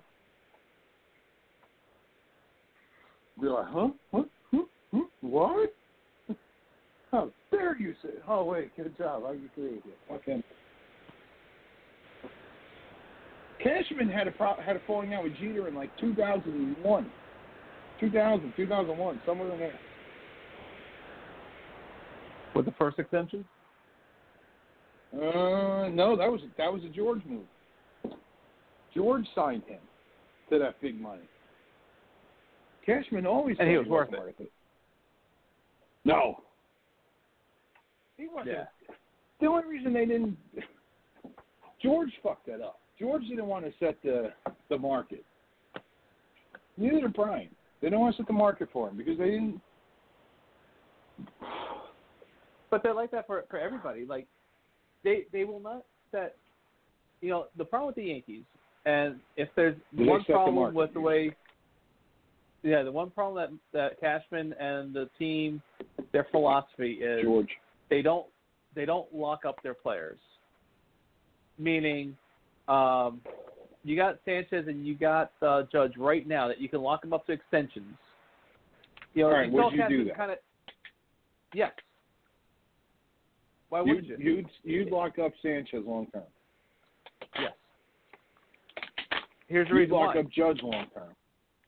Okay, so what is the going rate for a person at this stage? Or, or let's go last year's, or you know, year of- eligibility. If you were to I, say, I wouldn't even go okay, arbitration. No, wait, wait. Let's not go arbitration because arbitration's a crapshoot. Kris Bryant's worth more than what he got. Um, all right, well, you know, let's take let's point. look at Let's it take- as if they were free agents. let, let, no, before we even go there, let's talk about Bryce Harper. Okay. All right, so here we go. And I know Washington wanted to sign him to an extension because Yes. you know you got, you know, let's go with 2017 because that that's where his first spike happens in terms of payroll. So he goes from five million dollars to thirteen, and then from 13 Mhm. to twenty-one. So Yeah. at that age, at that thirteen million dollar spike from 2017, his age 24 year, two years away from free- uh, Mhm. one year away from free agency. If you were to say, I can lock you up, give you a 10 year, 35 million dollar contract at 350 Mhm. and then and then you you submit his cost at 35 million, right? If you go Yes. by war, what, what do they normally say? War, a point of war is worth like a million dollars, right? Or something like that. Yeah. Like seven million dollars, I, I think it's, it, it is. For every point of war, it's like seven million dollars. Um, he was worth a four a four war in 2017. So seven million dollars. That's what 28. 28. All right, so you got a guy that you're going to have in the prime of his career at a cost controlled number. Even if it's $35 million, it's cost controlled. Because what do they say about football? Why is why are we having this problem with Dak Prescott? Is Dak Prescott a top three quarterback to earn $40 million? The answer is no. No. The, but what it is, it's the next person up is going to get paid. That's the way football works. So if you have an opportunity to sign by, to sign somebody to an extension at an affordable number, then you go ahead and you Yeah. do it. And that that's where the Yankees normally don't do it. But they, I guess they, last year they saw a couple of errors of the way of their ways, and it kind of backfired on them. Um, they did the extension with um, Aaron Hicks, Hicks. seven years, seven seventy million dollars, ten million dollars for a Gold Glove outfielder, switch hitter, you know, average hitter. I take it. Okay, you're That's paid, a, that, that's a great deal. which is a And then- savings over your other all-star Gold Glove outfielder. Right. So, but Number- now number the question 11. is, yeah, but he's at the end of his career, so he his price is going to keep coming down at this point. Because first off, he doesn't want to leave Mm, seems like it keeps going up. Hardy seems like he keeps going up. What in uh in price? yeah. No, he's dropping. What's he, a 12 a year now? No, he did seven last year, seven and a half. And I think this year he's That was- for maybe like eleven. Yeah. So that But- the price went up, didn't it? Right, but it went down from where it was. He was at 12, 13, 5, 12, 5, then 11, 5. And then when he hit the free agent market, it dropped to 7.5.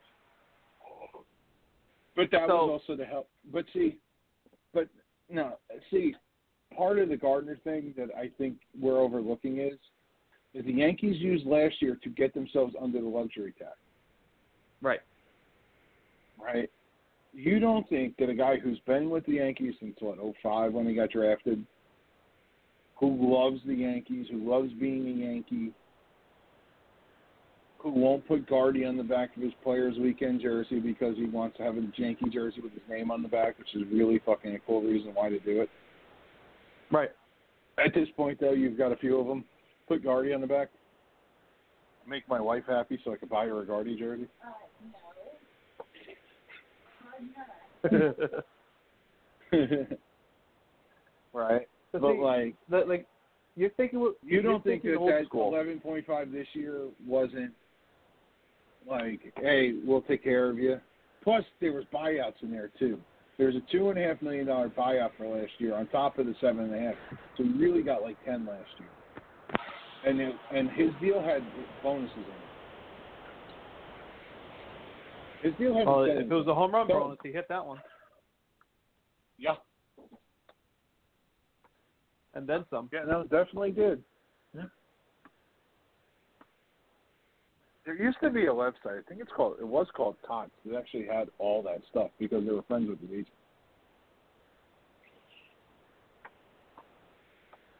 Yeah, but you know, it, it's a crapshoot, dude. And you know, you look at a lot of teams. You look at okay, perfect example of a team that got it right. The Marlins. the extension that they signed Christian Yelich to Yeah. has been the greatest baseball contract in the game today. Yeah. You look you look at you look at we you know we talked about it before. The Last Dance. Why was Scottie Pippen pissed off? Because he undersold himself. Because the team said, "Hey, I got this great young player. Let me get him under cost control." And guess what? hmm You know, he took the deal, and you know he, he screwed himself. But and that's why it's Scott Boras. Why I think Boras? It's very very rare that he would ever have somebody sign an extension. Jorge Soler, I think, Okay. signed an ex- extension. You know, it wasn't no, it wasn't Soler. It was uh, what's the name? Roberts, the center fielder for Yeah. Chicago White Sox. Never played a major league game yet.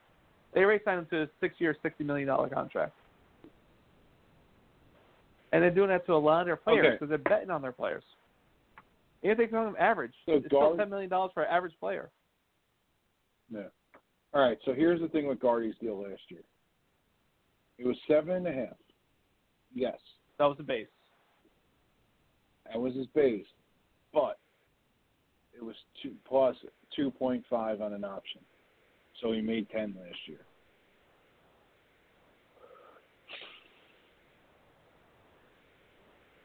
And by the way, he's not doing good this year. His 2020 uh, simulated stats. Hold on. Yeah. His Oh yeah, yeah. 2020 The simulated stats. I think we made stats. fun of that last week. Yeah, he's hitting 235 with one stolen base. Oy vey. They Dude, don't they- like Gardy. I, you have to see this this website I'm looking at. They go as far as to Text it to me. uh. They go as far as giving you what the prorated salaries are for this year. Also, so they already figured that out based on the 60 game? This is off of all the proposals. Jesus Christ. Aaron Judge is having a shitty year. Aaron's hitting 226. They probably figured he was out with mono or something. No, they gave him uh, You know, in the they gave him the 66 games so far. That's impressive. Got the coronavirus. They got him at 66 Um, games. all right. Let's see. So according to this,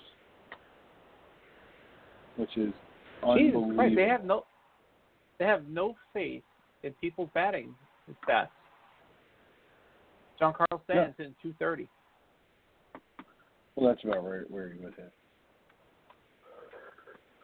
Let's see what so Gary the Yankees prorated the Yankees prorated payroll this year is eighty one million dollars. Down from two hundred and twenty. Something like that, yeah. Yeah. What's Gerrit Cole getting? Uh, let's see. Of course, I'm trying to like send this to you as you ask me that. Hey, at least Gerrit Cole's having it. Gerrit Cole is having a good uh, simulated uh, season. Ten and three so far. Yeah, that's good. Hundred sixty-one This is sixty one like, strikeouts this is 23 legitimately ludicrous. This is ludicrous. How many complete games has he thrown? No complete games. Cole would make thirteen point three. for the season from the 36. Yeah. Uh, yeah. To have those problems. No. Yeah. So now, like Gardner would make. So Gardy would make two point nine, but the Yankees are going to owe him the rest next year.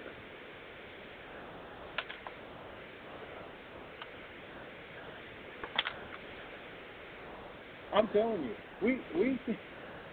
I, I, think the next biggest thing that we're going to find out is going to be who's getting paid by who for the next 35 years to give them a million dollar break. Oh my God, this is going to be great. Okay, back to Harper now. Now that we've gotten this done, I took a fist. Um, as long as Stanton doesn't opt out, Miami pays thirty million dollars of his contract. Right. It, it, it was like the whole thing with uh, A Rod. If he would have stayed under his contract, uh, Texas would have paid sixty million of the remaining uh, amount. But no, he decided to opt out, and then Lonn Trost decided to give him the same fucking contract. Yeah. Well, here's what happened with that. Again, forget where I worked for two summers. So I got to see a lot of people, one of which was the general manager every Sunday morning. Um, Oh, by the way, just to clarify, it looks like the cost per war, six point four per Okay. million. Is that per wow. No, hold on, that can't be. All right, go go with your story while I'm looking at this. hmm Um, you know, Brett Gardner has two options left. Does he? I thought it was a one-year deal that he, he uh, signed. Yeah, but the mon- but all the money's guaranteed. So all that money's getting deferred.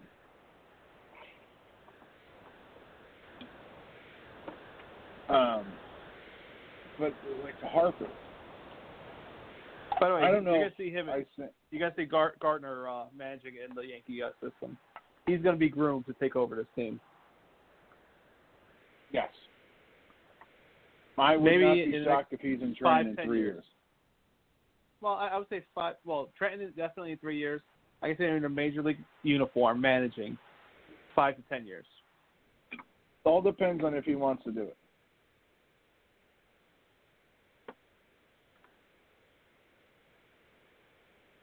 Um, all right. So the thing with um, Harper.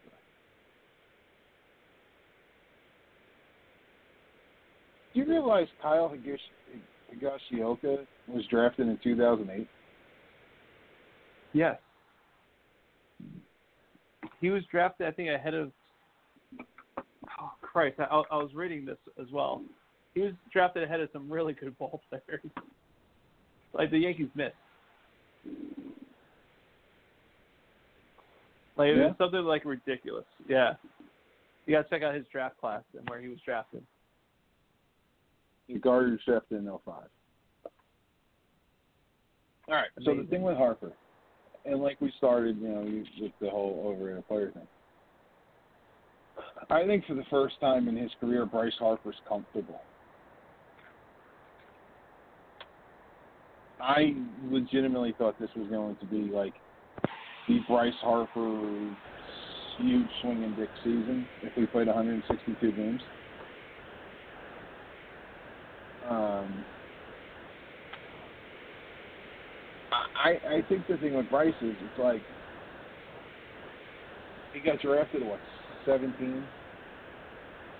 Yeah. Because he went to JUCO uh, early. Yeah. Because there was no challenge for him. Right.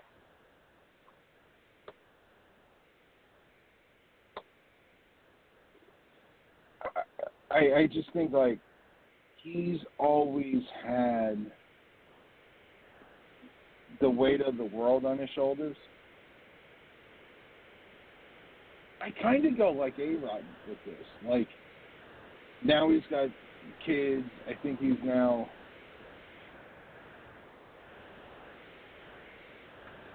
Like let's go this way. Bryce Harper definitely gets the 500 home run. I, I think that's a no doubt. Um, but the question is, is does 500 mean what it meant five years ago, 10 years ago, 20 years ago? I don't think so. I, I don't. I look Yeah, at because I think guys like, are going to start slowing down. Who's the last guy to get to 500? The last guy who got 500. Who got to 500? Let's see here. The last milestone person I want to say was Thome when he hit 600. Uh, Because they run hit 660 later than that. right. Okay.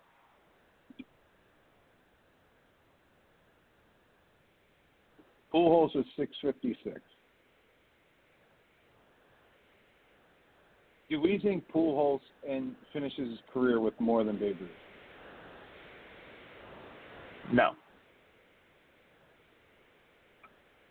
He's 60 away. I, I don't. He's got three years left. He. What is he going to get this year? Ten. And 225 gets him 60. He passes Babe Ruth. but he's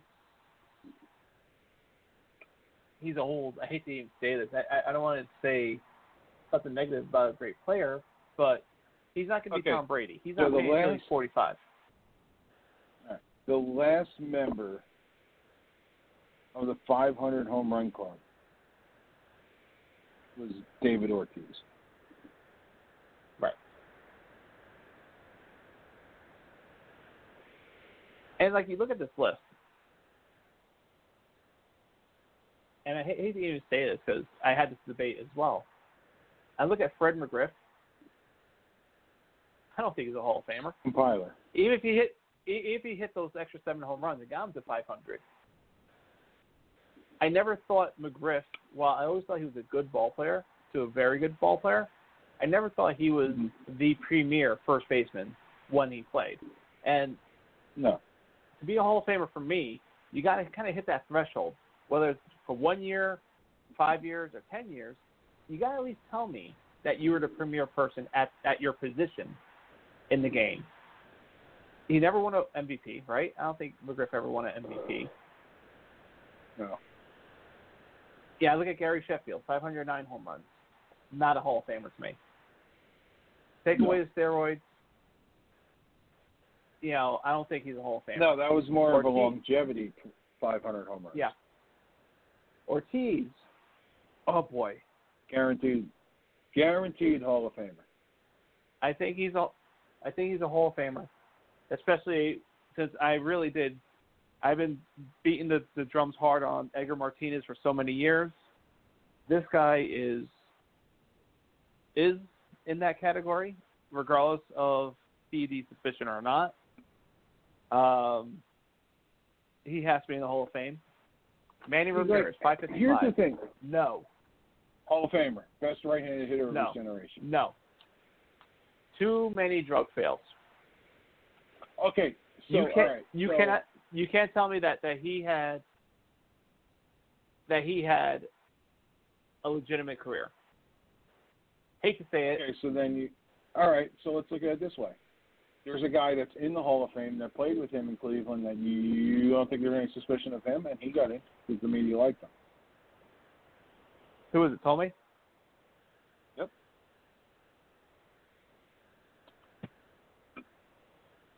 Well, part of it is the Media media liking you. Now, Thome, I'll say right now, I love Jim, but Hmm. let's be honest, he held on way too long. Yeah. 2009 should have been his last season. He never should have did two years with with uh with the Twins. He never should have like he held on way too long. Yeah. Um.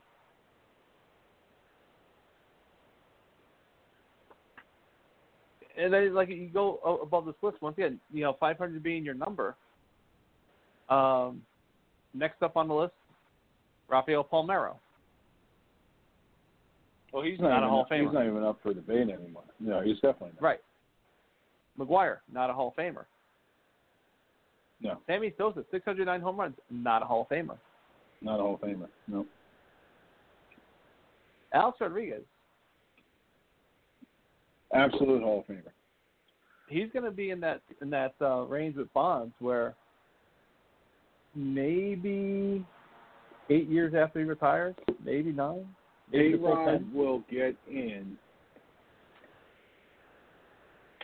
A Rod will get in. He won't get in on the first ballot, and he probably won't get on the second ballot. The thing that's He gets in. is the fact. The thing that's helping the media. is the fact that he's yeah he's very likable in terms of what he's doing right now. Yeah. It'll be interesting to see what happens if he does buy the Mets. You know, how would that help him in terms of his image? Bonds, Bonds should be in the Hall of Fame. You know, regardless of his juicing or not, he was absolutely. First off, he never failed a test. You know, and secondly, 762 home runs, and even before you could bring in the the San Francisco years, he, what was he like a three-time MVP with Pittsburgh? So before the San Francisco years, he, he was a multiple-time MVP. Oh, he was a Hall of Famer before he before 2000. Yeah. So that's the list of of people See, like- in, in this top on the top list that aren't in the Hall of Fame, and we're talking about 500 home runs. And yeah, you know what? I don't see that happening. It's not seen the same way. You know, the two guys that are close right guys, now. Well, yeah, like number 30, Adrian Beltre. He's at 477. He's a Hall of Famer. I don't know. I never thought he was a great player. I always saw him as a very good player. The guy who's tied with him right now, Miguel Cabrera, I'd put in the Hall of Fame right now. They both have 477. Miguel Cabrera was a great player. Oh, he's a Adrian. Beltre. Adrian Beltre is on that borderline. You know, do I think he gets in? I think so. Do I think he's a better candidate Yeah. than McGriff? Absolutely. Hmm Would I be upset to see Beltre get in? Absolutely not. But then what's that? You kind of walk the list back a little bit. 473, Carlos Delgado. Not a Hall of Famer. Canseco, 462. Not a Hall of Famer. Dunn, No. not a Hall of Famer. And you know, what? Do you know- with that Do you know who 462, number if one oh? Do you know who's number one oh two all time in home runs? Tino. That to me is amazing.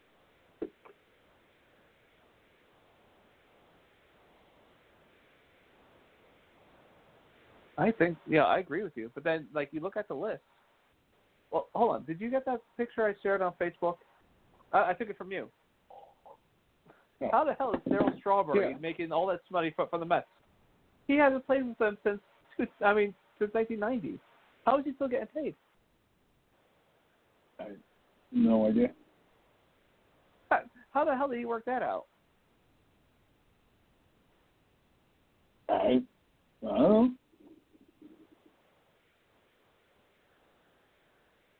All right, anyway, back to the list. That like, you look at the list and, like, okay, so these are the active players that are on this list. Pujols, Hall of Famer, hands down, at 656. Yeah.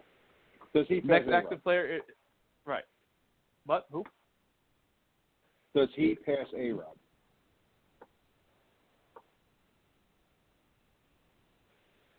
Ha! I don't have faith in his body.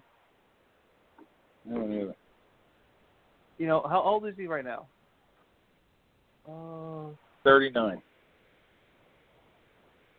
born in. He was born in '80. He's thirty nine. You know, what? uh, like I said, His this year I can see him protect. He has one home run in the simulation. I would love So to see who has like. Who's the league leader? I want to see who's having a great year on this simulator. Like, what's Bryce doing? I, took- you know, I, I saw him and, and, and I stopped. But yeah, dude, like I look at this list and like I said, Albert is definitely a Hall of Famer. I'm gonna put him by the end of his contract falling short of A Rod. I don't think he passes him. Shortest season this year. So you year. don't think he hits another? So you don't think he hits another forty? No. I think he comes close. Okay. But I think Father Time catches up. Father Yeah, Time is I think he passes Willie Mays. Yes. Well, that I think that's a given. everybody. I, he pass, he passes Mays this year. Uh, Miguel Cabrera, he's going to end up with over 500 home runs. I think he's a lock for the Hall of Fame. Encarnacion, 414, not a Hall of Famer. No. Nelson Nelson Cruz, 401, not a Hall of Famer. Damn, Soriano. No, he wouldn't be one. four- Soriano ended up with 412 home runs.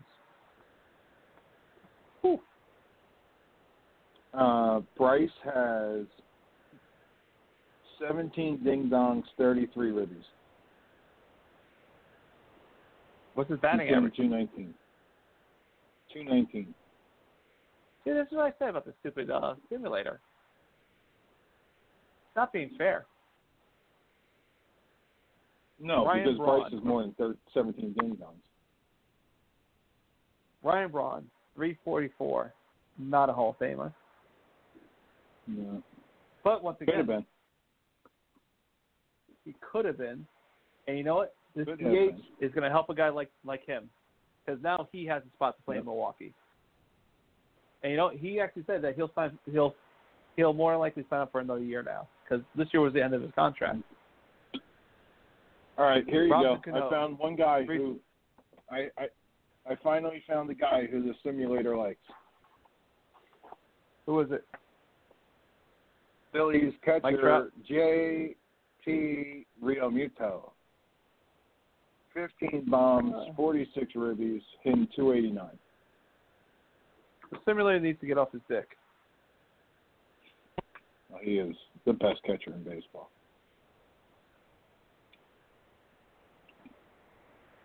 Uh, Trout, 26 jacks, 55 ribbies, 286 batting average.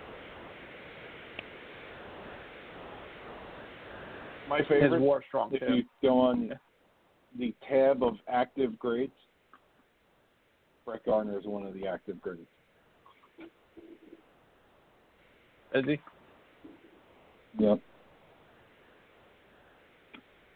Brett Gardner has gotten robbed of gold gloves. He's gotten robbed of all star appearances. Yeah.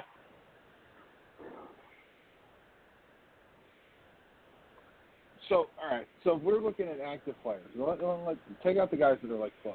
But let's take the guys who are like a little further back. Oh, by the way, I just found another guy who they like. Who's that? Yelich. Yelich is Oh. batting 322, 20 home runs, 54 ribs.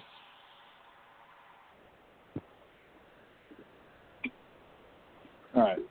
So I'm pulling up the active home run leaders. You want me to go top 25? Sure. Because that their solid serves a purpose for 25. Pujols, yes. Miggy, yes. Encarnacion, no. Nelson Cruz, no. Ryan Braun, no. No. Robinson Cano, no. Eh. Nah, but there's steroids in his past. Yeah, but it depends on on when. Because remember, people are getting a little bit more lax on this. I I put him at, as a question mark. I think he's borderline. He has another five years to play. Let's see where he ends up. 400 home runs. You know, He's at 324 now. two. Right. So gets to 400. He bats. He finishes up at like 280, 290. Maybe he wins the World Series for the Mets. Who knows? Right. Because that's the other thing you got to take into into into uh, play here is what position do you play? So among second Yeah. basemen, he's definitely number one in power. Yeah. So he has to be a question mark, and he has to be right To there. me, if you're putting What's him in, you have to put Pedroia in. Uh, Uh, he has Manley syndrome to him right now. Didn't play long Yeah. enough. What what wasn't great long enough? Let's put it at that. Yeah. Petey never. Because Petey never won that a way you World could Series put him. MVP. What? Petey never won an MVP, did he? won- Yeah, Petey did. Did he win one?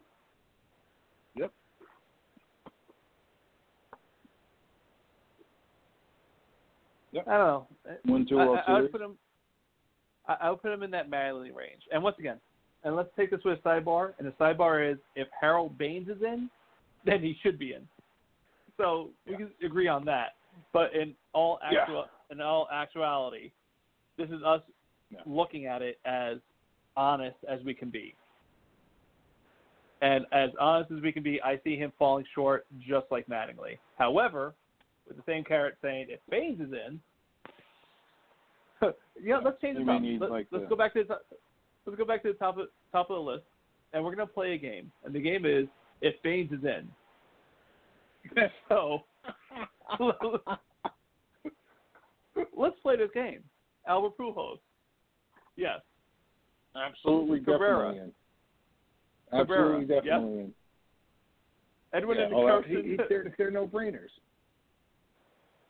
Nelson Cruz. Look, no, still no. Too many steroid um, Co- co- suspension. compared to Harold Baines, though. No matter. All right. So Cano would definitely be in if we compare it to Harold Baines, even with the steroids. Jay Bruce would get Well, into let's the not Hall forget of Fame. Harold. Yeah, with yeah.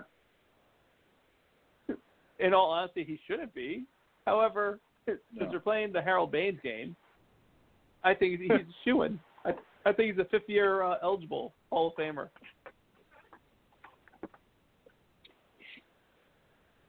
You know All right, I, I George, George, starting next week, we're gonna pick a sport, and we're gonna play if if Harold Baines is MB, is a Hall of Famer, and we're gonna use that sport to compare people. and we'll do active players, and we'll say if Harold Baines is in the Baseball Hall of Fame, does this person belong in? Well, at that point, just I, I actually I wanted to do that. We'll save that because I hold on. I want to do it this week. Um. All right, let's finish This this, new- and then we'll is- we'll move This on. This is our, our, new Drew Henson. This is the- you right? This, this is the Yeah. new Drew Henson. Uh, that, I, I almost want to like start looking at the switchboard to see if anybody's calling in for this. Um. Oh shit. Louis, Louis. Oh, George, how are you? saying we gotta go. Uh, Mm-hmm. oh yeah, yeah, Yeah, yeah, yeah, yeah, Louis, Louis. Yeah, so Slayman and Sammy's not in. Well, He's of course, gee, I wonder why he's still not in. Oh, maybe it's because they were uh, a bunch of cheaters to begin with during the uh, steroid era. Okay. You know, Once again, uh, Louis, why do you do this? You like raise my blood pressure like fifty fucking points every time you call it. Again. Gee, I almost lose my If touch. everybody was doing it, It if- doesn't make if- it illegal. If you, if you in your line of work, and I don't know what you do for a living, in your line of work, if they said to you, "Here's a pill where you could make fifty thousand dollars or a hundred thousand dollars just by taking this pill," are you going to take that pill? Yes. For fifty thousand, no, What one is hundred the- thousand. Eh.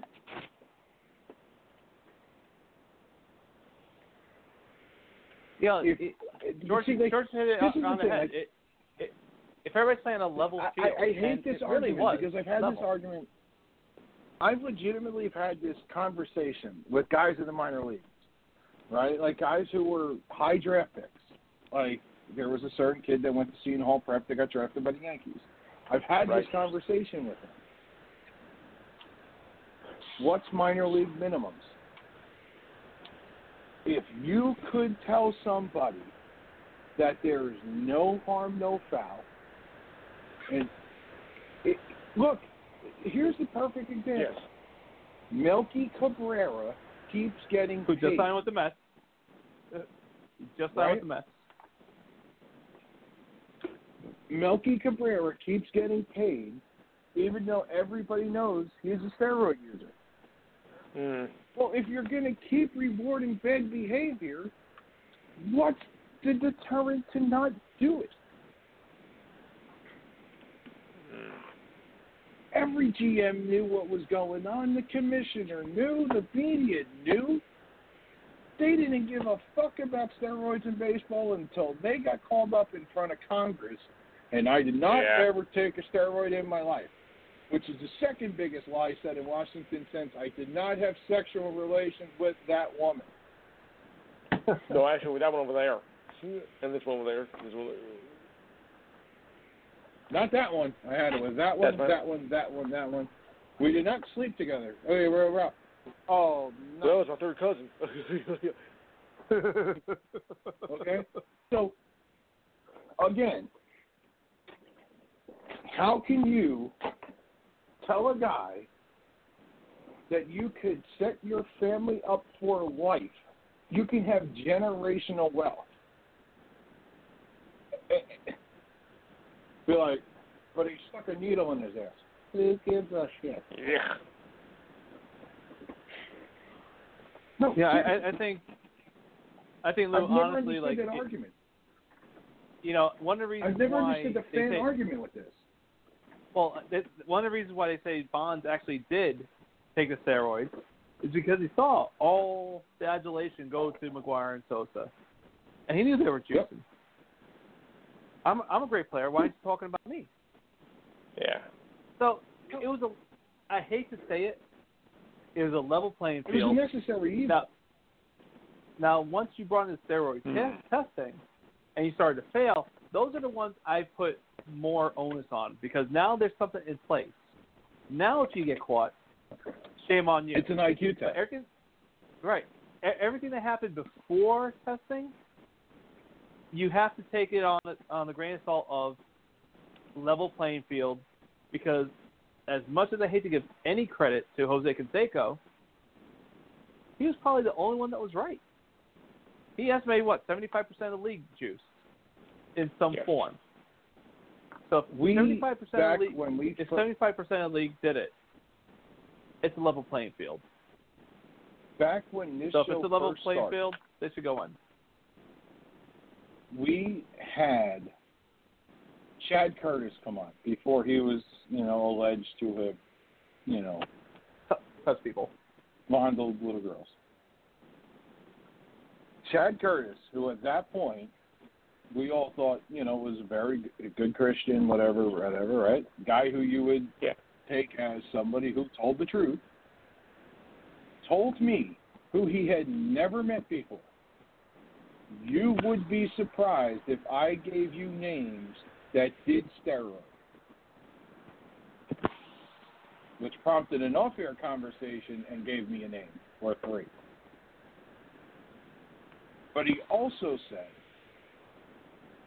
that everybody in the league knew in Texas where the steroids were in the Rangers clubhouse. Everybody in the league knew. And as he said, I don't get why it's such a big deal today.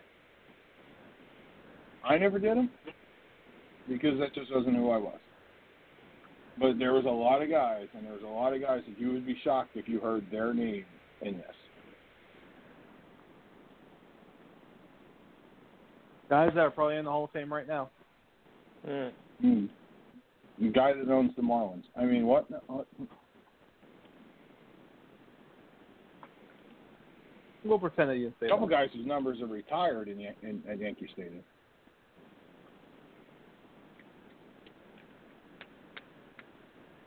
I, I've never un, I, I've never understood anybody saying, or or when a guy leaves for more money, you're more invested in the team than they are.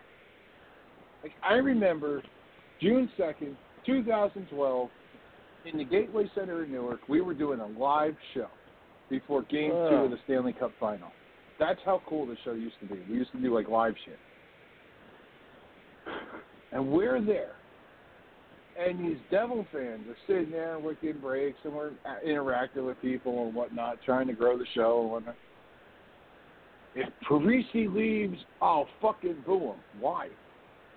Because he's leaving? How about treasure what you had? Yep. You're gonna boo the guy because he's gonna go home he's going to go home. I think he, took less because money too. to go your org- yeah, and your organization fucked them because of the same reason we were talking about with the Yankees. Because Lamoriello didn't want to sign a guy before his contract was up. Good job, doofus. Dumbass. Yeah, uh, like I said, I think that's always been a, fla- a fatal flaw to the Yankees, and that's why they, their payroll is always so up. They they wait, and it's kind of a good thing as well, because you reward the player for what they're worth and what they pay, you know, what they gave you. You know, that was always the thing with George. Like he never gave away the bonuses for MVP or Cy Young, because he paid you a lot more money and he expected you to win Cy Young or MVP. That you shouldn't get a bonus on top of Uh, doing your job. Those, those, the, let me tell you, those bonuses were in those contracts. Yeah. Those bonuses were there. Oh yeah. I do remember. I do remember somebody opting out and getting uh, number bonuses. If you hit this many home runs, if you hit this many home runs, Yeah. they were there. What, was that for A Rod? Yep. So when the old man was They were around, definitely- he didn't give bonuses. Well, the old man was the one I- that okayed that contract. Because I remember when um, Kevin Brown got traded to the Yankees, he had bonuses in his contract. Uh, he had perks. Uh, it was like private jets for his family, and they actually monetarized that and they gave it to him. Because they're Yeah. like, we're not doing these perks. Yeah, it's not going to happen. That's not what we do. No, We'll they pay weren't for doing it. the perks. No, 'cause I think they did There's the. They the stuff with do- uh they They weren't more. doing the perks, but they definitely. I don't know. I, I, I, you may be right. I may be crazy. I, I I don't remember what they exactly did with it, but I know they paid them.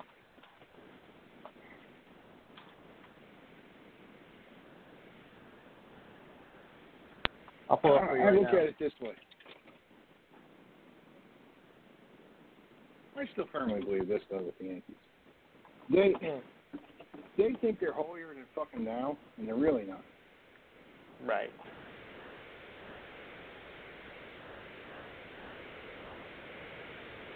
But George didn't want to pay off the first. Yeah, because George knew he was overpaying guys. Yeah.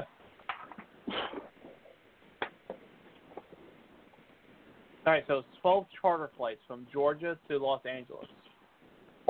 Hmm. That's what he was getting.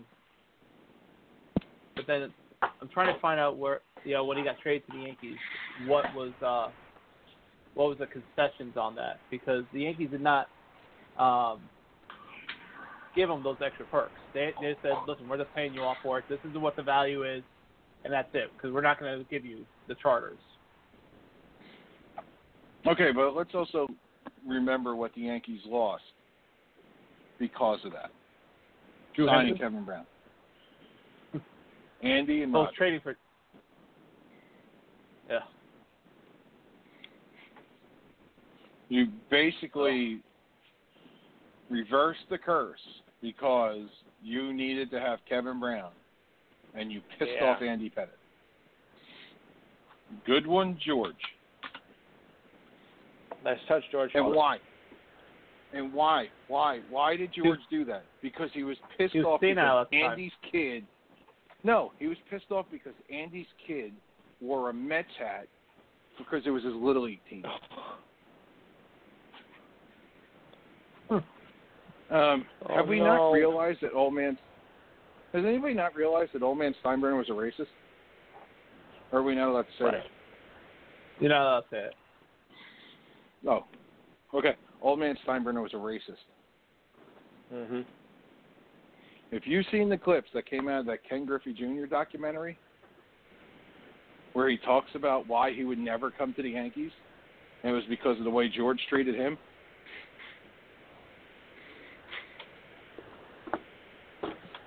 Way to go, George. Yeah, he is an SOB. Mm-hmm.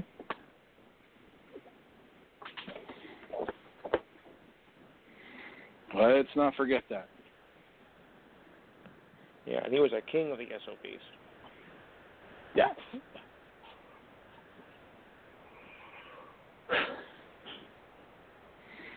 but no, I, I I look at all these guys. Any of these guys that did steroids, you're ruining your own body. You're not ruining mine. I don't care what you do. You're I want to giving see good baseball. Yeah, like, you're giving good baseball. Hell, Frank Barone had the greatest line ever on the on Mind and It.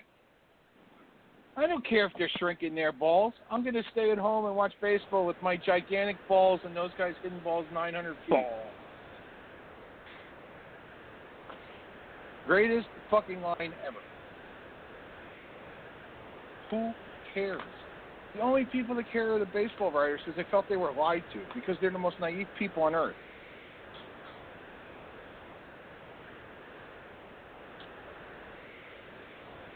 Well, they're holier than thou. There, there's no Yeah. magic. Uh, there's no magic pill to help them write better.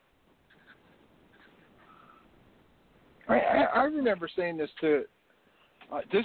Actually, I've been blocked by like five members of the baseball media um, on the Twitter. One of which is Mark Feinsand, that fat piece of shit. He was making this thing about like steroids and all this shit, and I was like, well, why don't you just admit you're Derek Jeter's ghostwriter? That you suck the guy's dick, and that you can never say anything bad about him because the Daily News has said you can't lose Derek Jeter.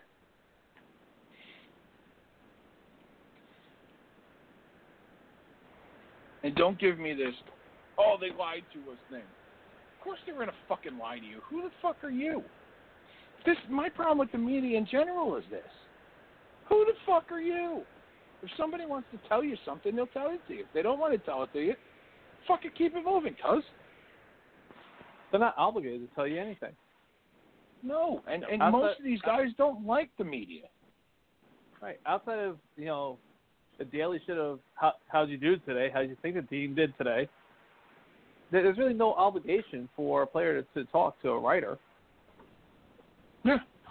Oh, and by the way, now that people are becoming members of the media, now you can attack them. Hey, Cece, I can't wait until the judge un- unmasks what the Yankees did, so that you can shut the fuck up.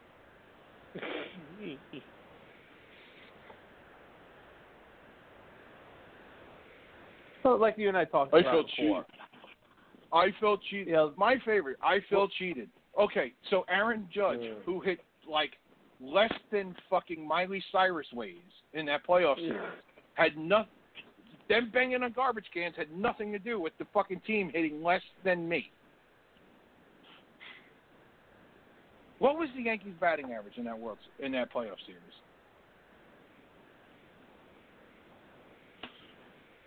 Against What was Houston? Yeah, it wasn't like those games were fucking like football scores. No, I think it, it, it was. But the problem was, it was consistent in terms of home and away. There, there was a huge, you know, advantage when Oh, you looked at what. so you don't think what- the what the were doing were. stuff when they were at home? Well, obviously Houston was doing better, whatever they were doing, because obviously the, the but home, the still- home and away split, you know, it bore out that hey, Houston is doing something because it wasn't like the, the disparity was like five or ten points in the batting average. It was like a 30, 40 point swing. The home run Yeah, being but hit in guess what? Houston. Okay, but the Yankees hit 205 in that playoff series. Here, I'll look at. Here you go. Ready? Greg Bird, 250. Starlin Castro, 208. Can't believe fucking Jacoby Ellsbury played. The Todd Father, 182. Gardy, 148. Didi, 250. Chase Headley was the only guy who had a decent fucking series. He had 389. Aaron Hicks, 083. Jesus fucking Christ. Judge, What was Didi? uh, Judge, I think 250, Judge actually- three home runs. yeah, he had gonna say, 250 with three bombs. series. Yeah, but how many of those were at home? I have to look up the whole. Gary Sanchez hit 192. When your batting averages on different players are fucking interstates, don't tell me that they're banging on garbage cans. Here, here's the games in Houston.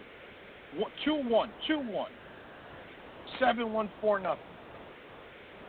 And the 7-1, Severino got his tits ripped.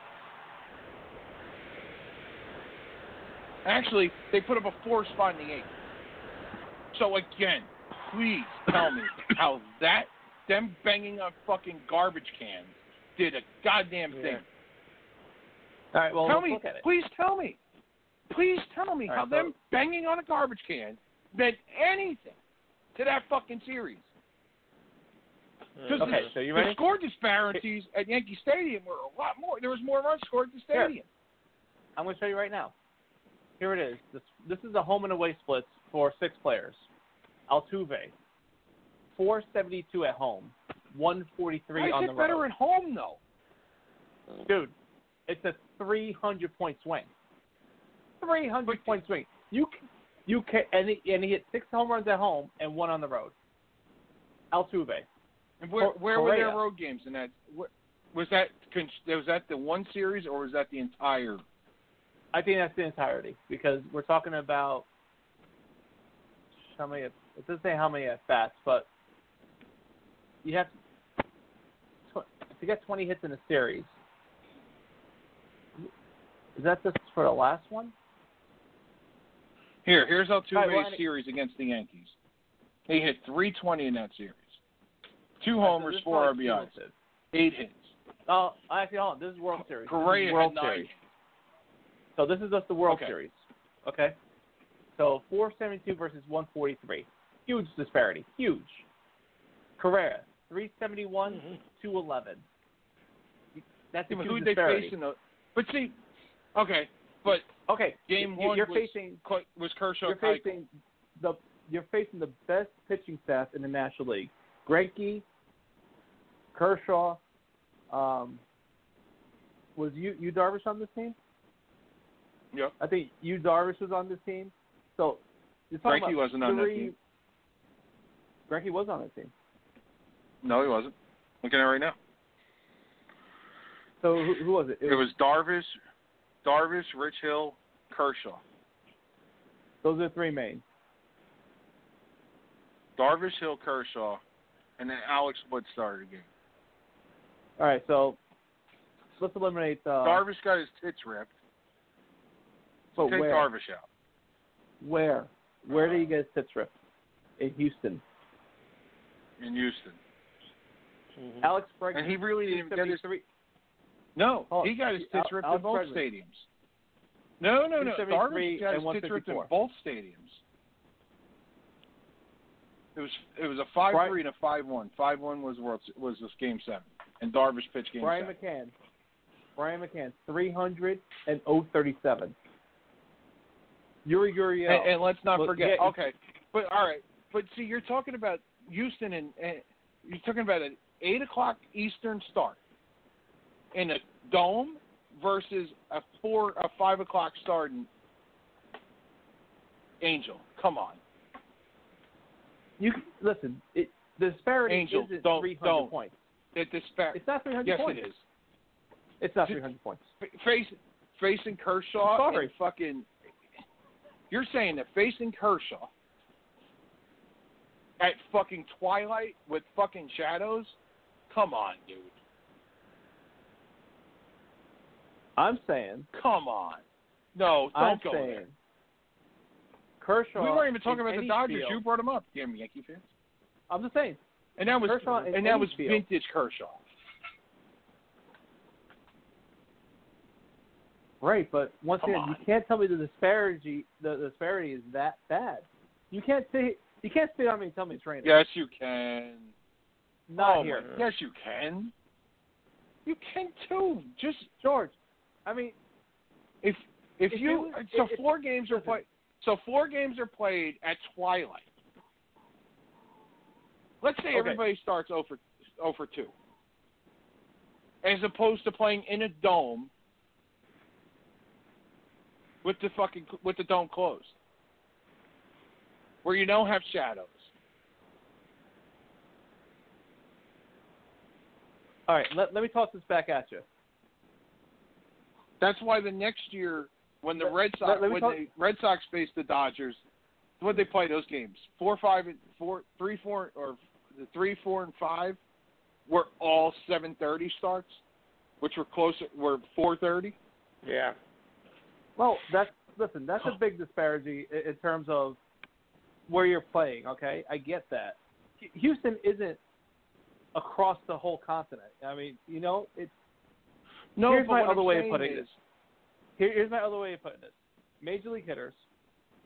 In one ballpark, you play like an all star. In the other ballpark, you're hitting like a pitcher.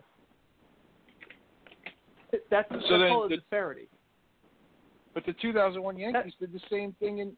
did- They did the same thing between the stadium and, and Arizona.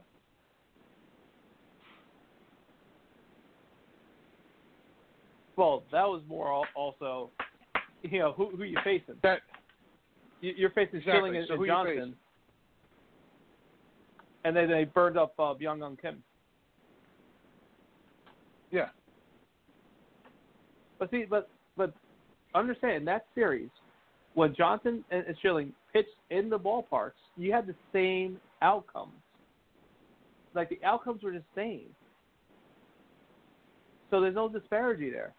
Over here in this situation, once again, you got somebody hitting 280 to 290 versus 150. That's basically, if you average these numbers out, that's what it looks like 280 and 150. That's a huge disparity. You know, Does this have the? I I want to see Yeah, if they have this. I, I don't want to go through every box. All right, I'll go through every box score. You've made me fucking want to do this. Louis, what are you thinking? So all right, so this game starts at 5:11 local time in in in LA hmm with fucking Kershaw on. He gave up three hits. Kershaw's given up three hits. Batting average But did you- okay. shit. Did, did you not see from John Boy when he broke down Kershaw's start in Houston? They sat on every curveball that he threw, Because that He was, was the second next- time they've seen him. but he was throwing nasty hooks. I'm sorry. What he was throwing in Houston were legitimate quality pitches that Kershaw throws, and they were spitting on him. I don't care if you saw him a Okay. hundred times. hmm You're, All right, you're and that at- game. at- Okay, and, and that there, game was and there a was fucking- zero. and that was a gong. There and that was- was the gong show game. That was the thirteen to there was, there, there was right. There was zero swing and misses off of Ker, uh, uh, off of Clayton Kershaw's curveball. Zero, zero. Stop it! Uh, You gotta be kidding me. Where, you know, he, there, it was up. They knew not to swing at it, and they were spitting on him. Okay, and you know what? Kershaw still in that. And Kershaw in that game went four and two thirds. He threw ninety four pitches. Wait. He gave up six runs. Right. Because you eliminated the curveball and you were just hitting the fastball. If But you they didn't really hit pitch, Kershaw. they did. Nine hits in four innings. They didn't. Nine hits, No, was- and they made him work, hits. and they got him out. No, it was Yeah, four but they- hits. I'm looking at it right Four now. hits? It was four hits. How many walks? Three. So seven base runners, They're 93 pitches, they're and they spat on the curveball. It, it, it, it, it's you're spitting on his greatest pitch. I- If Kershaw And he was off he was throwing a, if he told you I'm throwing a curveball, and you knew it was coming, but all right. chances so of you hitting it are still even- bad. But if you just decide that you're going to spit on it because he made you look foolish in game one, it wasn't like he he left that game with a lead.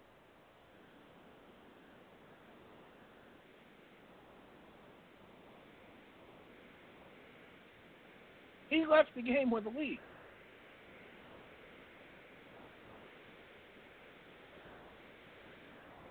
Actually, yeah, he left the game. He pitched four and two thirds. It was seven to four. So I don't, I don't know when they got the runs in the fifth, but they hmm. were winning that game. Right, but your eighth is out before the fifth inning. Because and that's that shows It's- you it's- that shows you how that shows you how great he was to only give up what he gave up. because after he left, it became a shit show, as evidence of a 13 to 12, to 12 score. Once again, it All right, George, let's- you can't tell you can't tell me All right. that so okay, the greatest one, two, three oh, in the, the great- first. Hold on. the greatest Hold on. in He this went generation one, two, three in the first. He went with one, the best two, three in the second. in the game, best curveball in the game. You spit on every single one of them. The greatest Okay, so then- in today's So game. then, all right. So then, what? What? Got zero Why? swing and. Why did he have three fucking perfect innings? Hmm. Maybe they're getting the He went. maybe they're getting the signs. They're working the signs at that point. You're you're trying to He figure out throws sequences. three perfect innings, and then all of a sudden,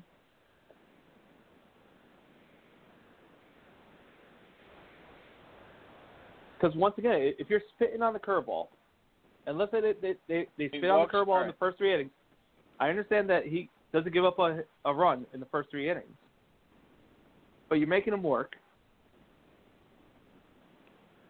right? You're making him work. so then what? What was the? He threw, he threw, Keuchel got destroyed he- too that game. Keuchel's not Clayton Kershaw. He was. He was just as good as him that year. In his career, in, in his best year, And that's not even his career. It's on a given day. I've, I saw saying. Roger mm-hmm. Clemens get his tits ripped in fucking Fenway Park in a playoff game. I saw Roger Clemens get his tits ripped a hundred times in playoff games. He's the best pitcher in the game at that point, and he's still getting his tits ripped. Sometimes you don't have your best stuff. Doc Gooden was the best pitcher in baseball in '86. Louis, tell me if I'm wrong. How bad was he in that World Series? Horrendous. Just It happens.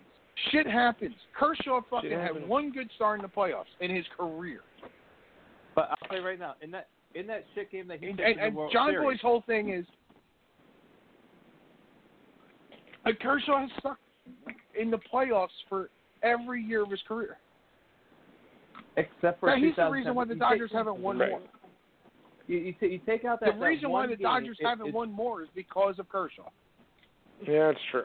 Because you need your ace. We talked about it And before. he hasn't CC like made an his ace in the money playoffs. because CC made his money in 09. Right? No matter Yeah. what you say for the next 10 years of his Yankee career, CC made his money in seven starts. Because And we CC talked about was that that his contract was worth it because he got that World Series. Yeah. absolutely AJ Burnett, the way he pitched in those playoffs, was worth it. Yes. Mike Mussina's Teixeira. contract wasn't Yeah. worth it because. But Teixeira, He never you're won. saying because they won. Teixeira was terrible. Mussina's contract was terrible, and he's not a Hall of Famer because when he had a chance to shut the fucking door, he got his fucking tits lit up like a fucking Christmas tree. Right. All right, fellas. I I'll get- call you back next week. Good night. Oh, All right. All right, Lou. Take care. See, he gets my blood pressure going, then he hangs up. At least he didn't fucking leave us with something to talk about. Kershaw was awful that night. His curveball was starting on the outside corner of the plate. He wasn't good. I remember watching that game. He wasn't good that night. It's easy to spit on his curveball when you can see it coming. Dude, I'll and in that now, stadium was rocking. That stadium was rocking. There was no way you were going to hear that fucking garbage can that night. There's no way. That's the whole problem with John Boy's whole fucking argument. Is that he picked a fucking game where you could actually hear it. You could not hear it in the World Series. They've shown the game. People have watched it. You can't hear it. Minute Maid was rocking those nights. It wasn't like they were holding up with the fucking with the team on the five yard line, quiet offense at work. That place was fucking going bananas. I said, by He the fourth got- inning of Game Five, Game Five, he Yeah. had not allowed a base runner. So the first three innings, no base runners. He was he was Kershaw, and then all of a sudden, no.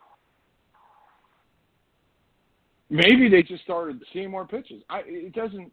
He went 3 1, 3 2, 2 2, 0 1, 0 0. Fucking Gurriel hit Uh, a first pitch fastball. On the way to his second win of the series with an ERA, so the two games up until that point, he had an ERA of 09. Yeah, and then he had one. Legitimately, in that game, he had two bad innings.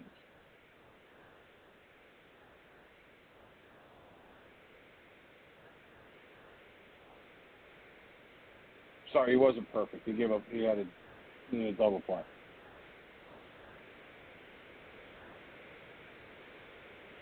Gurriel into a double play. Or not Gurriel. Um, they call it they're calling it sliders, but it was actually curveballs. So it says he threw 39 and only got one swing and miss. Sorry. You'd have to watch. You'd have to watch every pitch.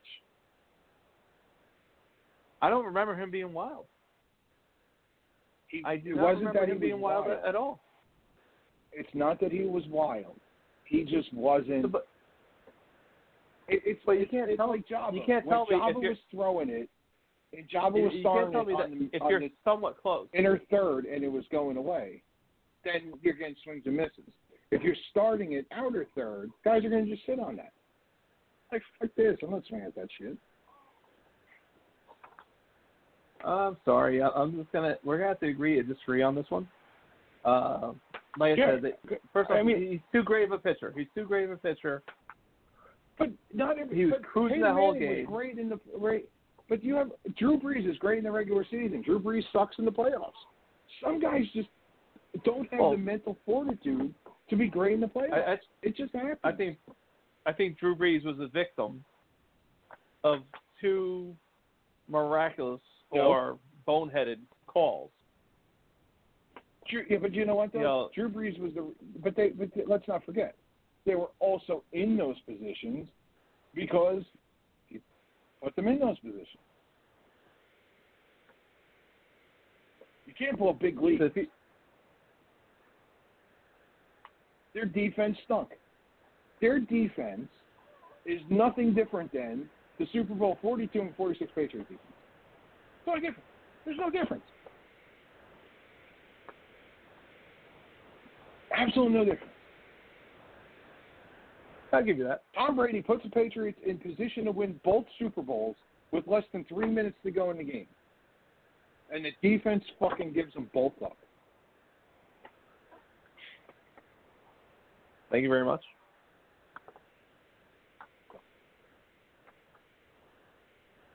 Oh, we found something else they like. Kershaw. Kershaw's nine and zero with a two one five ERA And what? in, I in think- this simulation because I'm looking at his thing. Here you go. Kershaw's career playoff record nine and nine and eleven, a four point four three ERA. Twenty five starts, 130 hits, 24 Jimmy Jacks, 45 walks, 170 strikeouts. So legitimately, he's pitched a season in the playoffs. Right? Do you agree with that? 25 starts is a, is a full season?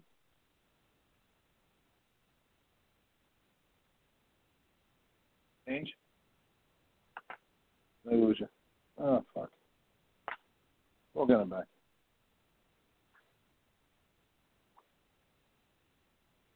What the hell happened?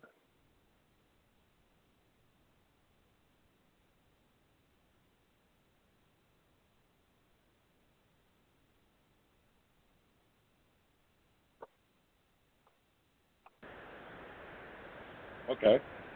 That was weird. Anyway, You there? um, Okay. like I was saying, yeah. All right. So we can, know, this, well, we both agree this- that 25 starts is a full season. yes. Okay. So his postseason numbers are fucking dog shit compared to his regular season numbers.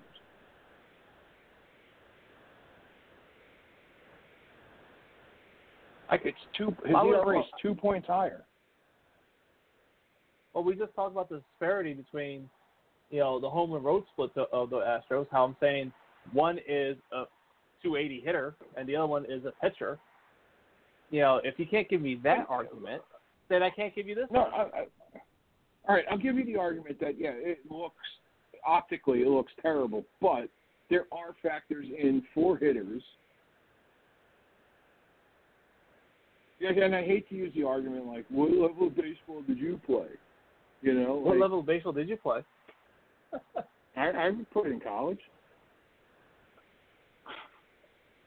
Clayton There's Kershaw, a big nine and different. Yeah, that that. I- But like, there is a big like if you, I think baseball's like one of these has like the stats of like game start times. Or they used to. I don't know if they still do. Legitimately, they used to have like a player's career game start time batting average. That's a legit stat. Elias has that. I'm not trying Like to the joke in, like the joke I'm not trying in to fight um, you on that. Little like, Big League. Like I, I, you know, I get it and I agree with you in terms of that of time. I, I get that, but first off, since when has it been that every game starts at eight o'clock in the World Series? How long has that been going on for? at least since Yeah. Fox took over. So, you know, it, it's not a huge disparity for uh, see, right, LA but- team or okay, a West Coast but- team going to Boston. But how many? Do- all right, how many West Coast teams have played? Right, to how many? this Houston to LA. What was it? Two hour difference. It's not a But huge. that, that's that's not what I'm. But okay, what I'm saying is, it's it's not where you. It's not in relation to the town. Like I'm not saying like getting on a six-hour flight's a big difference. What I'm saying is a five o'clock first pitch versus an eight o'clock first pitch. Where would you rather hit? eight o'clock, of course. Especially if the fo- if the four o'clock or, or five o'clock is in the shadows in LA. I get it. Okay, so um, so since we'll use Fox as our thing, because I don't remember '94 there was no World Series. I don't remember '93. So the World Series since '96, because that'll be our line of demarcation because that was Fox, right? Okay.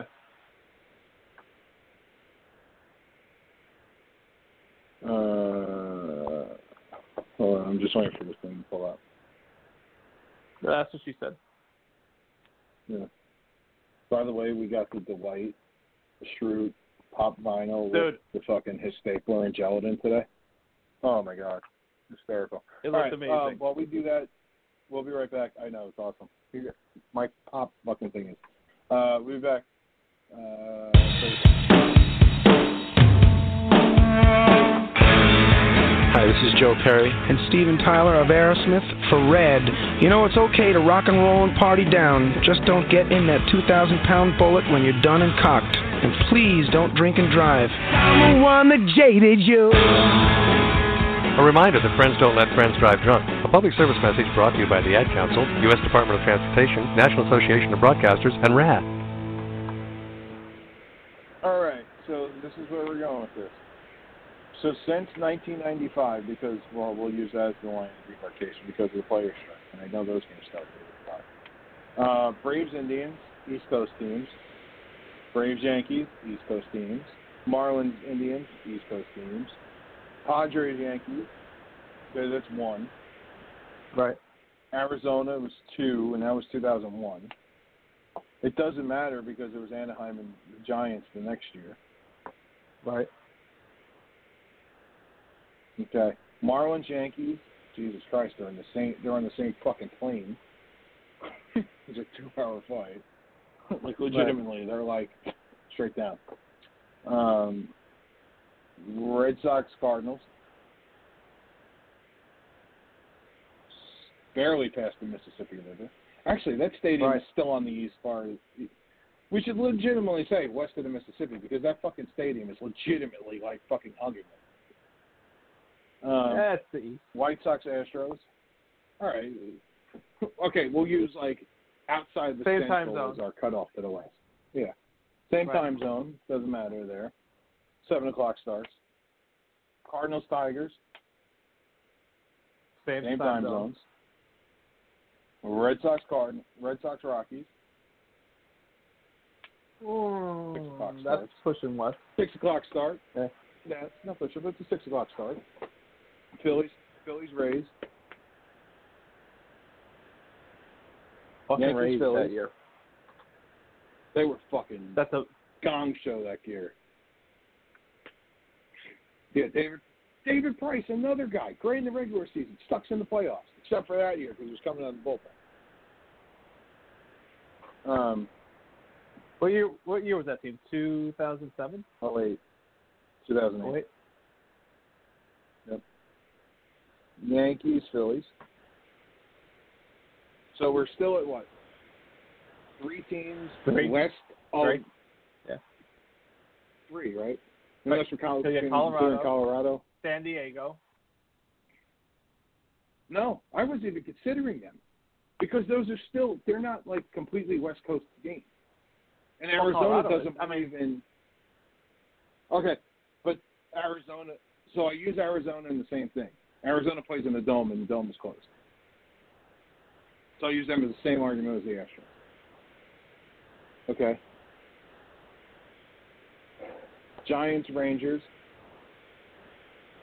Cardinals, Rangers, Giants, Tigers, Sox, Cardinals,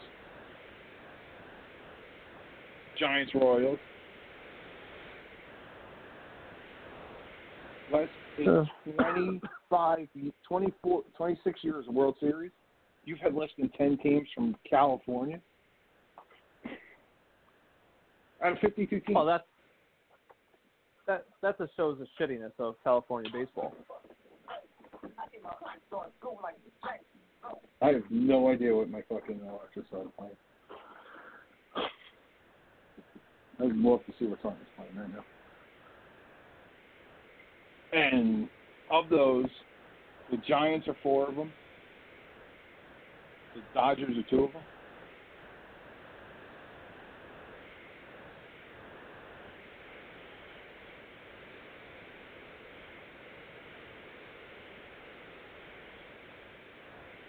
And even when it's the Giants, like it was what Texas, the Royals, and the Tigers, and they fucking raked in those series. The Royals one was the best one of all of them. I like that team. That that was a team that I actually got behind. And I normally don't get behind American League teams. You know, because of course, you know, I don't want anybody beating my Yankees, but I always had a you know, that that back to back Royals team, like I love the way they played. Mhm. You know, Hosmer, Salvador, Salvador Perez, you know, Gordon, Cain, like Zobrist was no Zobrist was no he wasn't on that team. No, he's sorry. Um, but that that type of team was you know very scrappy. Like I, I definitely got behind them. Uh, Zobrist was, was on the And one then- team. Ned Yost did a good team, good did a good job of that. Yeah, Ben Zobrist is like, like he's not a Hall of Famer, but you kind of wish there No. was like a wing in the Hall of Fame for him. Because he may Do anything. the most underrated player in baseball. Yeah, it's funny. Like, when you talk about most va- most Joe valuable players. Yeah. You talk about most valuable. Joe Maddon was. He's You- like, I absolutely love that guy. Well, he played everywhere. He was a switch hitter. That played. Uh huh. No. No, he played. I'm sorry, he's a right-handed bat. But no, no, he's a switch hitter. He's a switch hitter that, that played Okay. everywhere. Talk about versatility. hmm You know, he he played what was it? Second base, outfield. Uh, towards the end, I started, I think he started playing a little bit of first. But basically, you can stick him wherever. I know he played shortstop a lot. Stick him wherever, and He'll play third he base did if the you job. need him to. Yeah, and you know, it wasn't like he played it at all star levels, but he gave you average production at every spot. Yeah. Oh, and, and and he was a glove that you didn't. I tell you, the What year did he? Was it last year where he had the the problems at home, where he had to stop playing? That hurt the Yeah. Cubs so much. You want to talk about an MVP? That just shows you, like as great as Javi Baez is, this is why Brett Gardner's still in the Yankees. There are there are guys that you can't figure out what they're worth by using war and all this bullshit. Right. So Sorry, war my doesn't wife account for- beef from Fiore's, and I got to uh, you know, war doesn't take into account somebody's heart and somebody's leadership. Yeah. And, and and what the guys around them feel. Yep. That, like you said perfectly before, Brett Gardner's got a job for life with the Yankees as long as he wants it.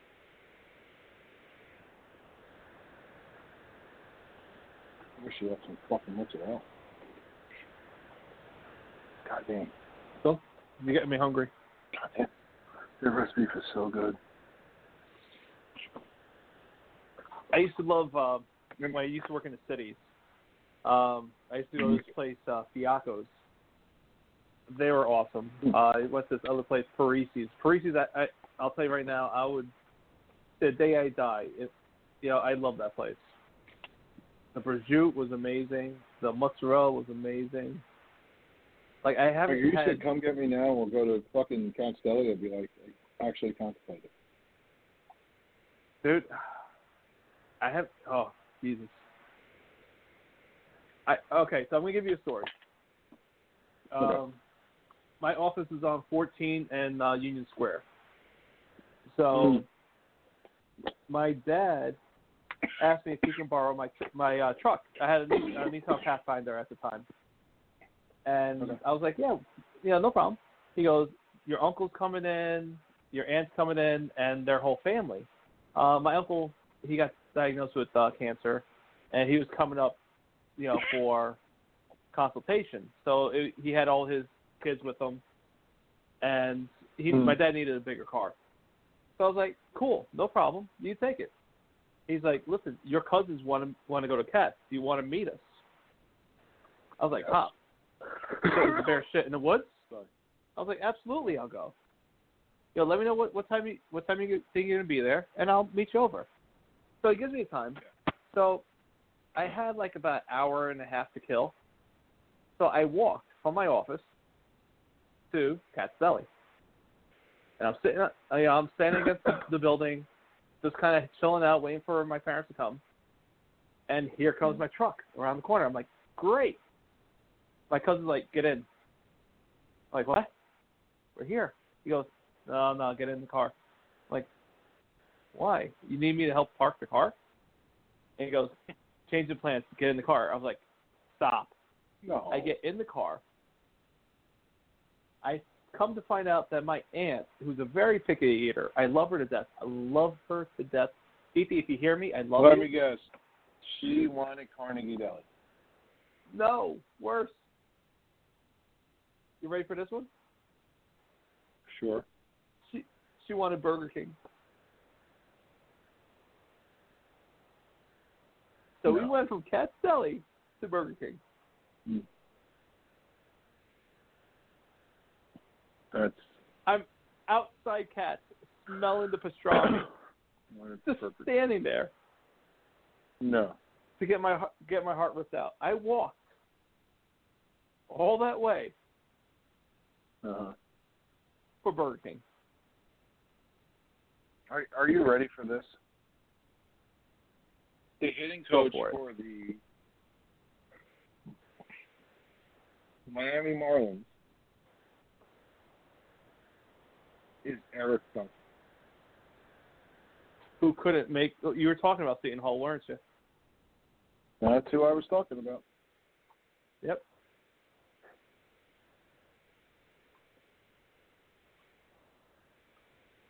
Boy, they, they built they they built him up. Uh, he Was it couldn't injuries with him?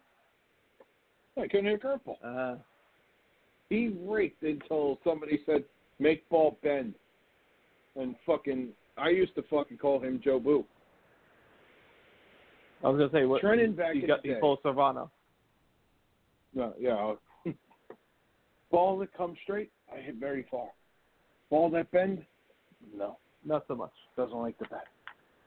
Um, they used to play these like six, like uh, no, eleven o'clock in the morning games in Trenton.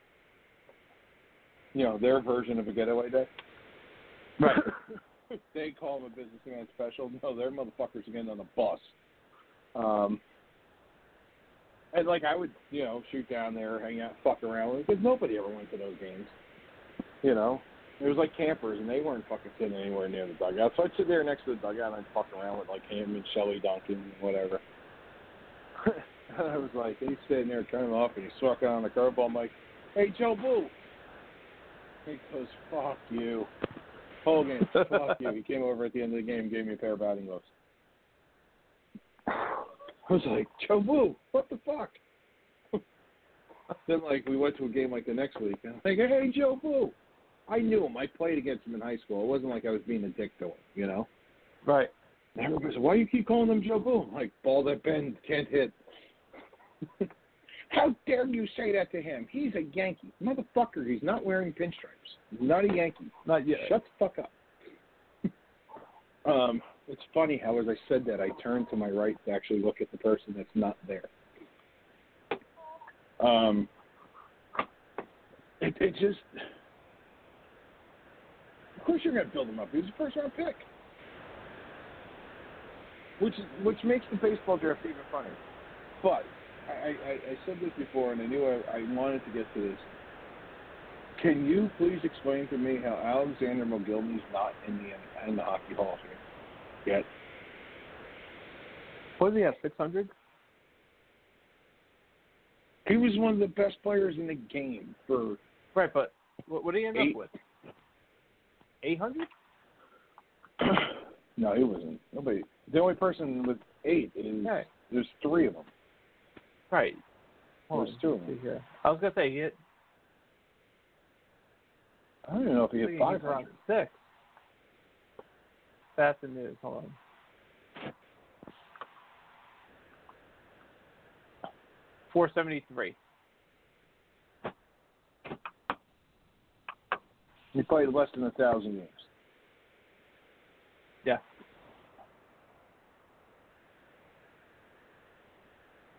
And he ended up in the KHL, right? Mm-hmm. But he didn't retire. He didn't retire in 06. After he left the Devils, Yes, he did. did he? I didn't realize he came back to the Devils in '06. Let's see that.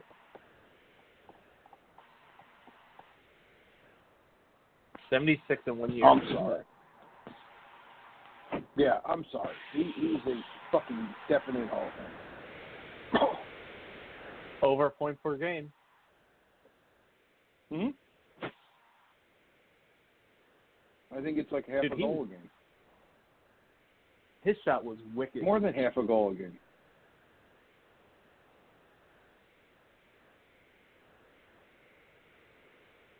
Hell, he's he's probably the main reason Devils won the cup in 2000. Just getting him.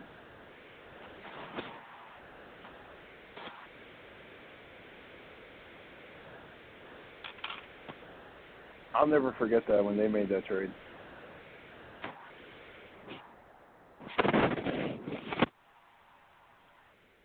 He played 12 games with the Devils. He had one more. He had one more point than Marty did. Jesus Christ. So How his line mate How in, sad is that? ninety two? 92. Yeah, seventy six total Sure. season. Um, probably find out. I probably figure it out. This person had Um, hundred and forty eight points that year. Fifty three goals. Patty LaFont- Pat LaFontaine. Yeah.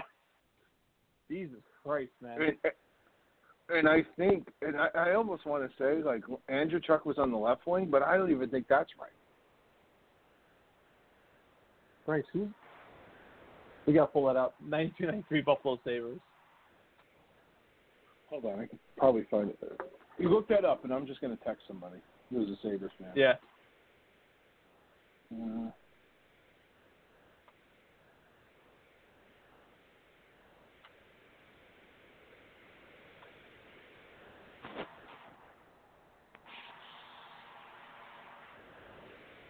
Tortorella was the assistant coach. the team was LaFontaine, Mogilny, Howard Chuck, Andreychuk was on the team. Uh, yeah, Howard. Bodger, Sweeney, Randy Wood, Presley, Smehlik, Brad Yes, May, yes, that Randy Wood. Yes, that Randy Wood. From Princeton, New Jersey. Isn't his kid Miles? Is it? Bob Corkum. Wow, There's, Keith there's some names on there. Rob Ray, man. I got a name for you. Played two games that year with them. Matthew Who? Barnaby. Matthew Barnaby. I don't see him on here. I'm looking. Oh, there he is, Barney. Keep going. He played two games. Yeah, played. Hot, yeah. Yeah. Classic and Pure were your, was your goaltending combo And Dar- with and Daren Puppa. It, it seems like they Boy, it played looked like those three guys. Those three guys a lot. well, they weren't that good. Oh, Look at look at their records. oh, Eleven and ten, And 11 Mogilny- and fifteen. yeah. And, and Mogilny scored seven goals in the playoffs that year. He had 83 goals. They played seven Dude, games at- in the playoffs. He scored 83 goals. Dude, Jesus Christ, LaFontaine, 148 points. Yeah. Yeah.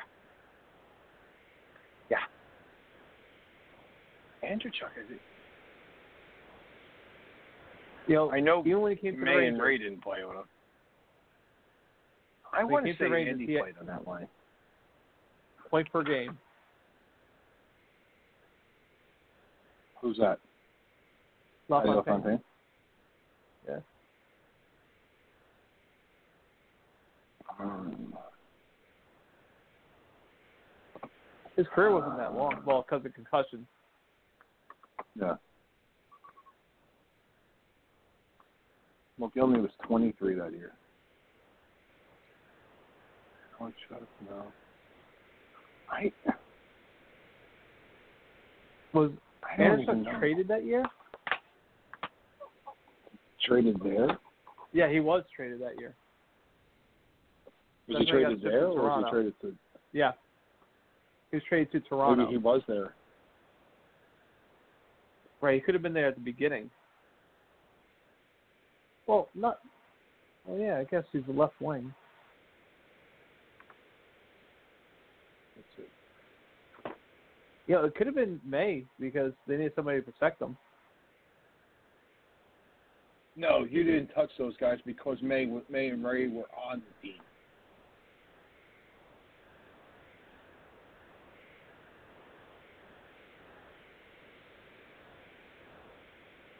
Was Andy. I really fucking bet it was Andy. Yeah, it was. Until he got traded. Yep.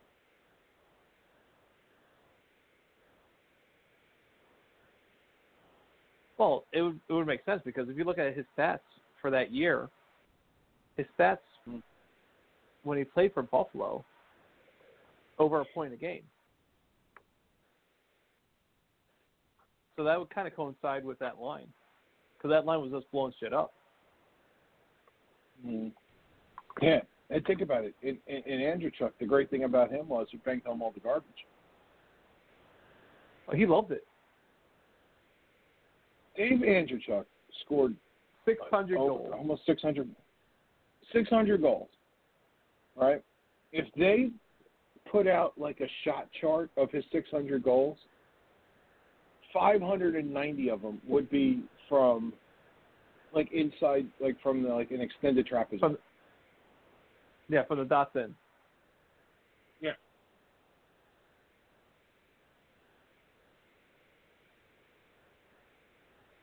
No, How and, and I'm not even going to make a I'm not even going that far out. I'm saying from the fucking hashes in.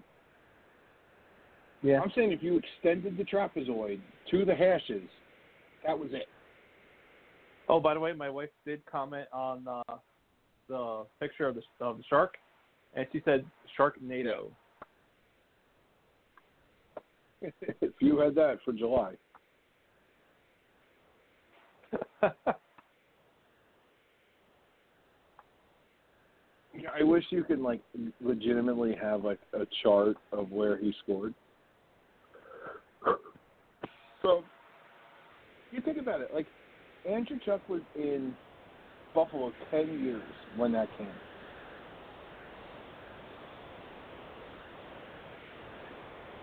You know what's sad? What's that? What was that team's record? As great as that that is, Yeah. with the firepower that they had on that first line.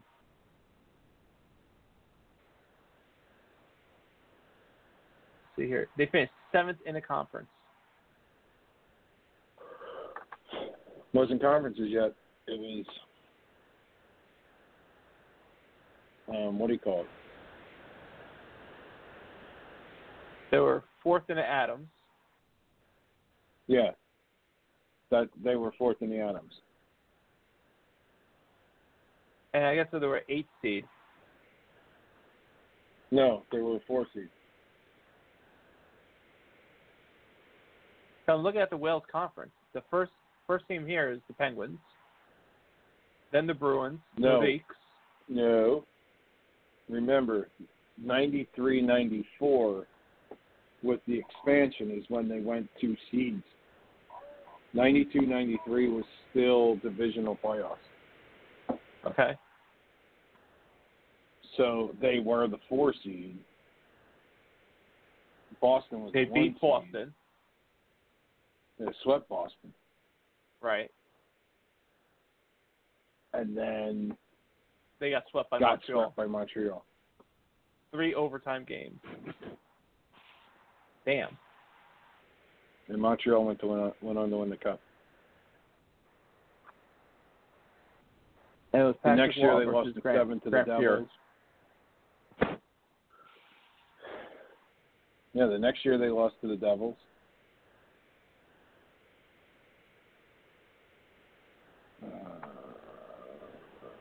Did they? Oh, they say goodbye to the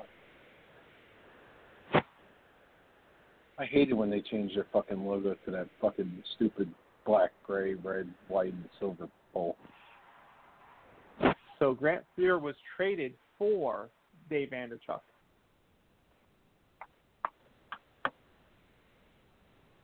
Wow. Uh, It was Andreychuk, Daren Puppa, and a first round pick for Fuhr and Kevin Pop. Well, and a fifth Who round got the which ended up better of that deal? Well, Andreychuk played for the Stanley Cup final. Oh no, they lost in the Western Conference to Gretzky. Hmm. Think about Well, it. obviously Like, they need Andreychuk's a guy that, like you know that team didn't need They scoring. did They too, needed right? Goaltending. stacked. And and then next year, Hasek set the world on fire.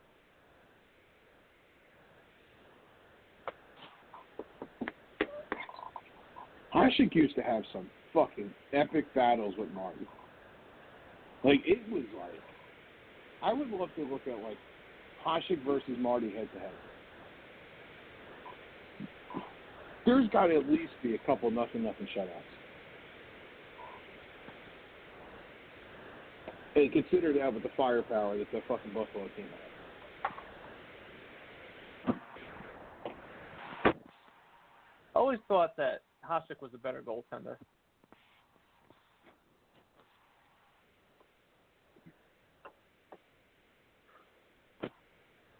Like a lot of Marty was Uh, team generated.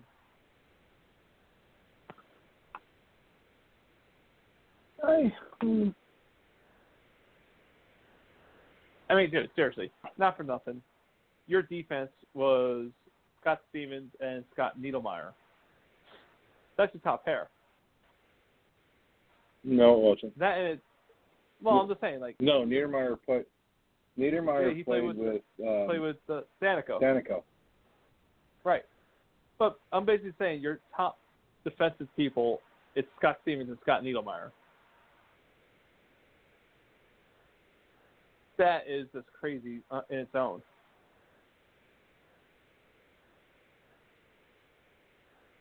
I, you know,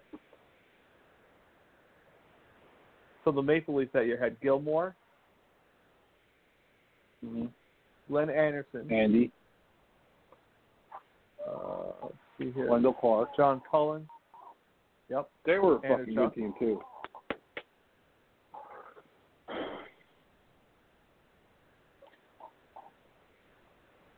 See, I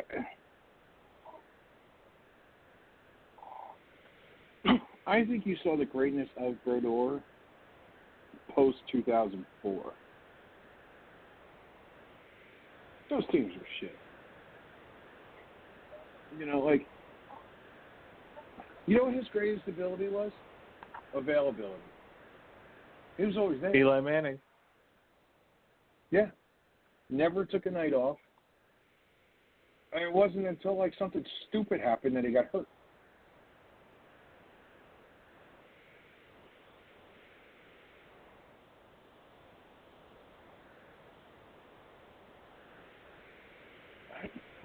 Hasek was flashed.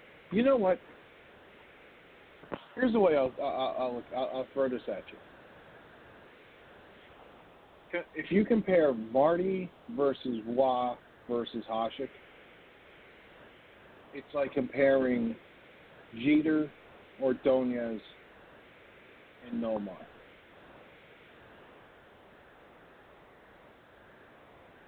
Hasek was flashy. Marty and Roy were st- were just constant. You know, if, if Roy played in the era that Brodeur played, where there was no ties, Mhm. Oh, wait you still second. say that, that Marty I, he played half Marty of his played. career, half the career, where it was No, only he wins and losses. Yeah, he did. Uh-uh. It was like eight years. Eight years is a years significant amount of time. That's significant. But the but the numbers but all right, but the numbers um the numbers don't warrant it.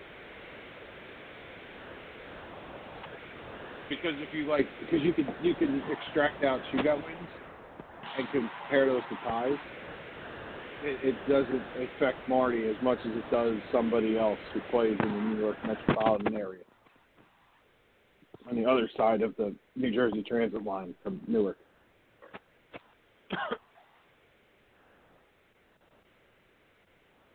I think Marty lost a hundred shootouts. Marty lost ton shootouts because the Devils just never had a guy that's win them. Um, yeah, if like you take his numbers, like Marty's at, Marty's way over seven hundred. Like Marty's so far so far away. If you took his ties and made it like to now and whatever, it, it's not. I, I don't even think Marty has like thirty wins from shootouts. Well, I figured, let's say if he splits the ties straight down the middle, he has what 105 ties, right? So let's say you take 50 ties, toss it over to his wins, 740, right? What's Patrick at? Yeah. Let me, let me take a look at Patrick. Patrick's at five fifty one. Playing less time, correct? Yes. Who, who played uh, last time? Uh, Patrick. Played about the same amount of time. 22 years for, for Marty. And what did Patrick do here? Are we really going to count Marty's first and like first two, three, first and second last year? Okay, so Patrick has 131. You cut it in half. What was that about 70? Sixty-five guessing this six six something. Marty's still way beyond them. Right. 2029.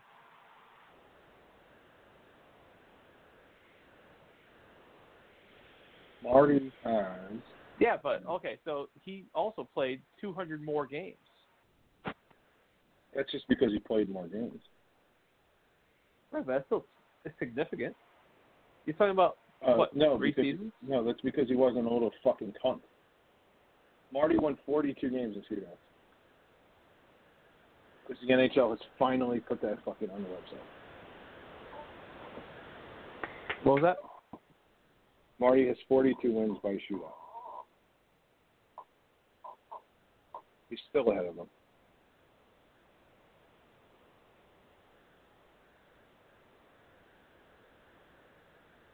Because that would leave Marty with, with what did he finish with? 691? 696? That would still have him 650. Still, he'd still be 100 wins more ahead of Patrick With 200 more games played. And, but that's not Marty's fault. Well, I'm just saying, you know, you have to take the But that- number in that's because Patrick was hurt and Patrick was a bitch. Patrick was also the greatest goaltender was of all time. and was a bitch.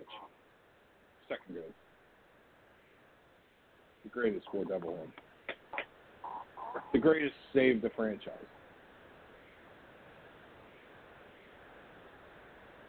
No. Roy. Patrick Roy, for as great Roy. as he is, number wise, nowhere even close to the impact of the game that Marty Brodeur is. Not even close.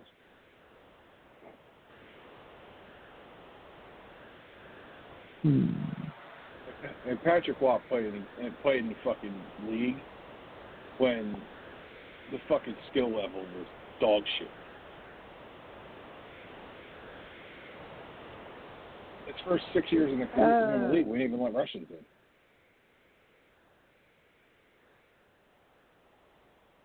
Marty played his entire career with the European influx.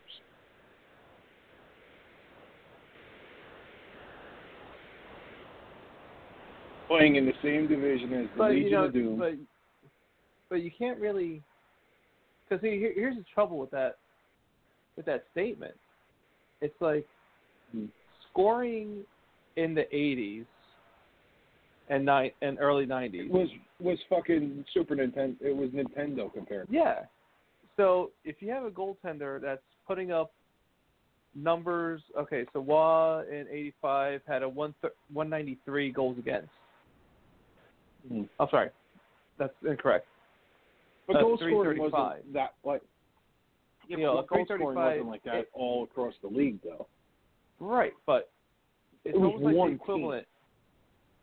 You know, when the Devils brought the trap in, one team. they they they reduced their goals which, against. which which Montreal played, which which which which is the same thing Montreal played. It's just that New Jersey did it and it became boring because they won with But it and not- Montreal didn't win. but not in the early '80s when Roy was playing.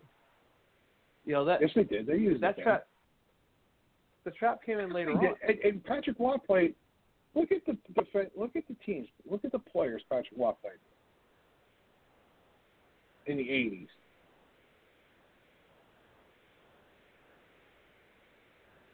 Chelios, uh, Guy Lafleur. Mm-hmm. I, I get it. You know, great teams. Yeah. Uh,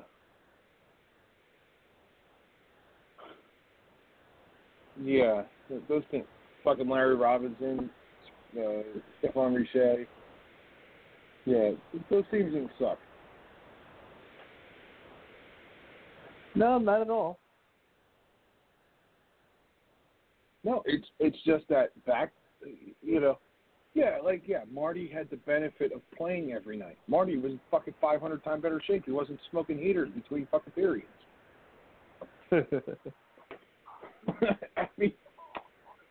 Everybody made Marty out to be fat. Did you ever see that guy's equipment? No. His chest and arm pads. His chest. He wore the biggest jersey you've ever seen.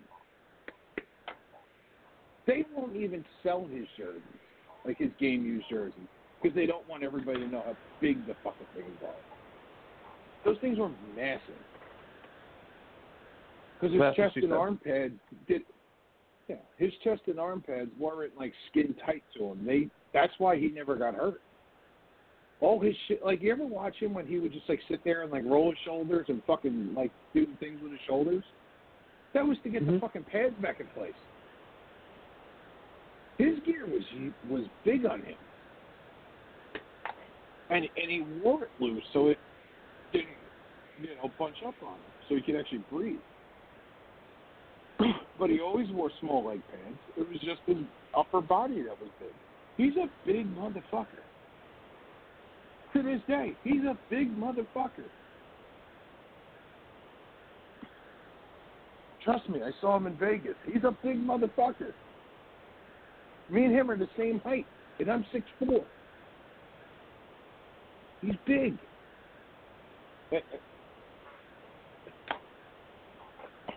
But like everybody always killed those Devils teams. They were in like the top five in scoring every year. Oh, they're boring. They play defense. Oh shit! What a novel concept.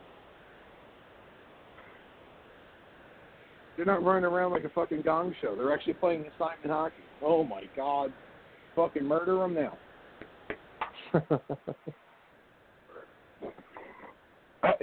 I always laugh. I used to laugh at that. Like, I, there's guys who work right for NHL.com now. Uh, Mike Morreale.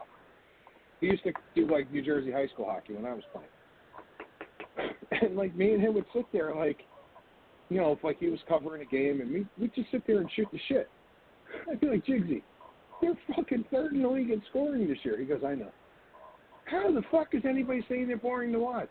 Because they're not you know, they're not the Penguins, they're not this. I'm like, oh, God forbid, they play structured hockey. Holy shit. It doesn't look like little kid soccer. That's why I got to get on the show. Call Jake. I gotta call Jakesy. Um, because he's fun. We could talk hockey with him for hours. But like that, that that's the problem with all this. Like the Devils always got like the the fucking the whole shit show of like they're boring to watch. They play too much defense. Jesus Christ, who cares? Like, they were the perfect team to play in the Meadowlands. Like the owners of the stadium were built on defense across the. You know what I mean? Right. Like they were blue collar. Like the Giants in like the '80s were blue collar. You know, like you, you'd expect to see the guys rolling up in pickup trucks. Those Devils teams rolled up in pickup trucks. Like the most, I'd say the most underrated guy of the Devils' run was John Madden.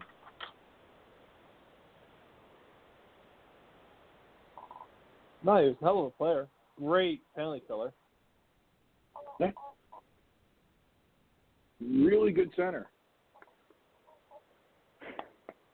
Hey, let me ask you this. Nico Hischier, was he worth seven million dollars a year? Nico? Mm-hmm. um, no.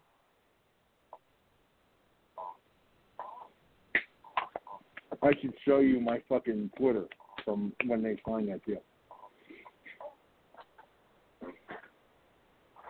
You don't know what the fuck you're talking about. How can you fucking say that? You're an idiot. Yeah. Well, they may know Let you me very pull up well. some of the. But uh Let me see. Let me see if I can pull up some of the things I've gotten from Devil fans when I tell them that Andy Greene's a parking cone,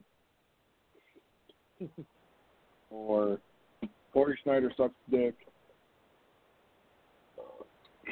But what are you saying Nico's that's not worth the money. I'd Like, to find anything what- is that? You know, it's not like you're bashing a team, you know, because that's your team.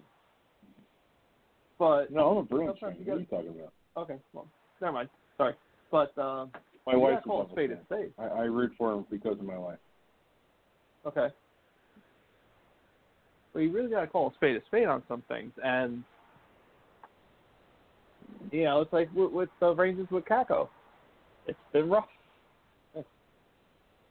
I, I tell you right now, um, in the world we live in now, Kakko scares me.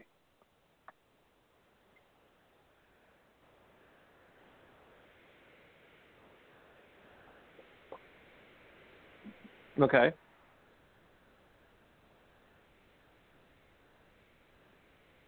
And how Um, so? Being type one diabetic right now Yeah. scares the hell out of me. Well, I know um, they don't know if he's gonna if they're gonna allow him to play Yeah. with the restart.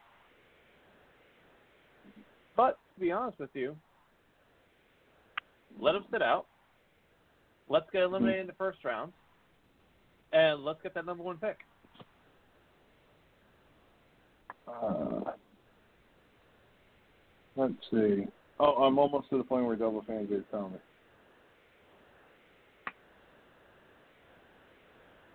Oh, one told me that I said that um, Nico is a fourth line. Oh, here, here's the thing.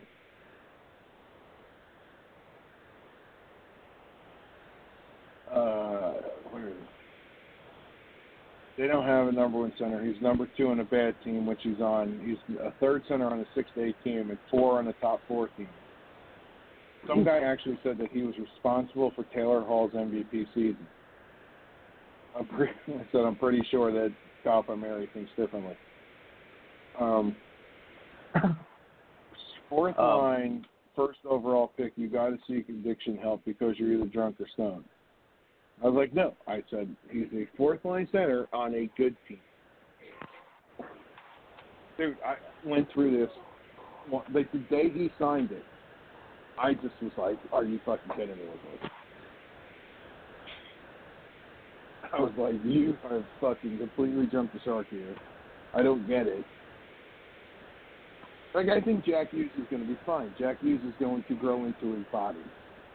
I have no problem with Nico Hischier. I think he's a great human being. I love the fact that he took care of his military service. That's awesome. I don't want him playing first line center for me. No. That's not a negative towards the player. No, it has. The Rangers went to the Stanley Cup final with not ha- without having a number one center.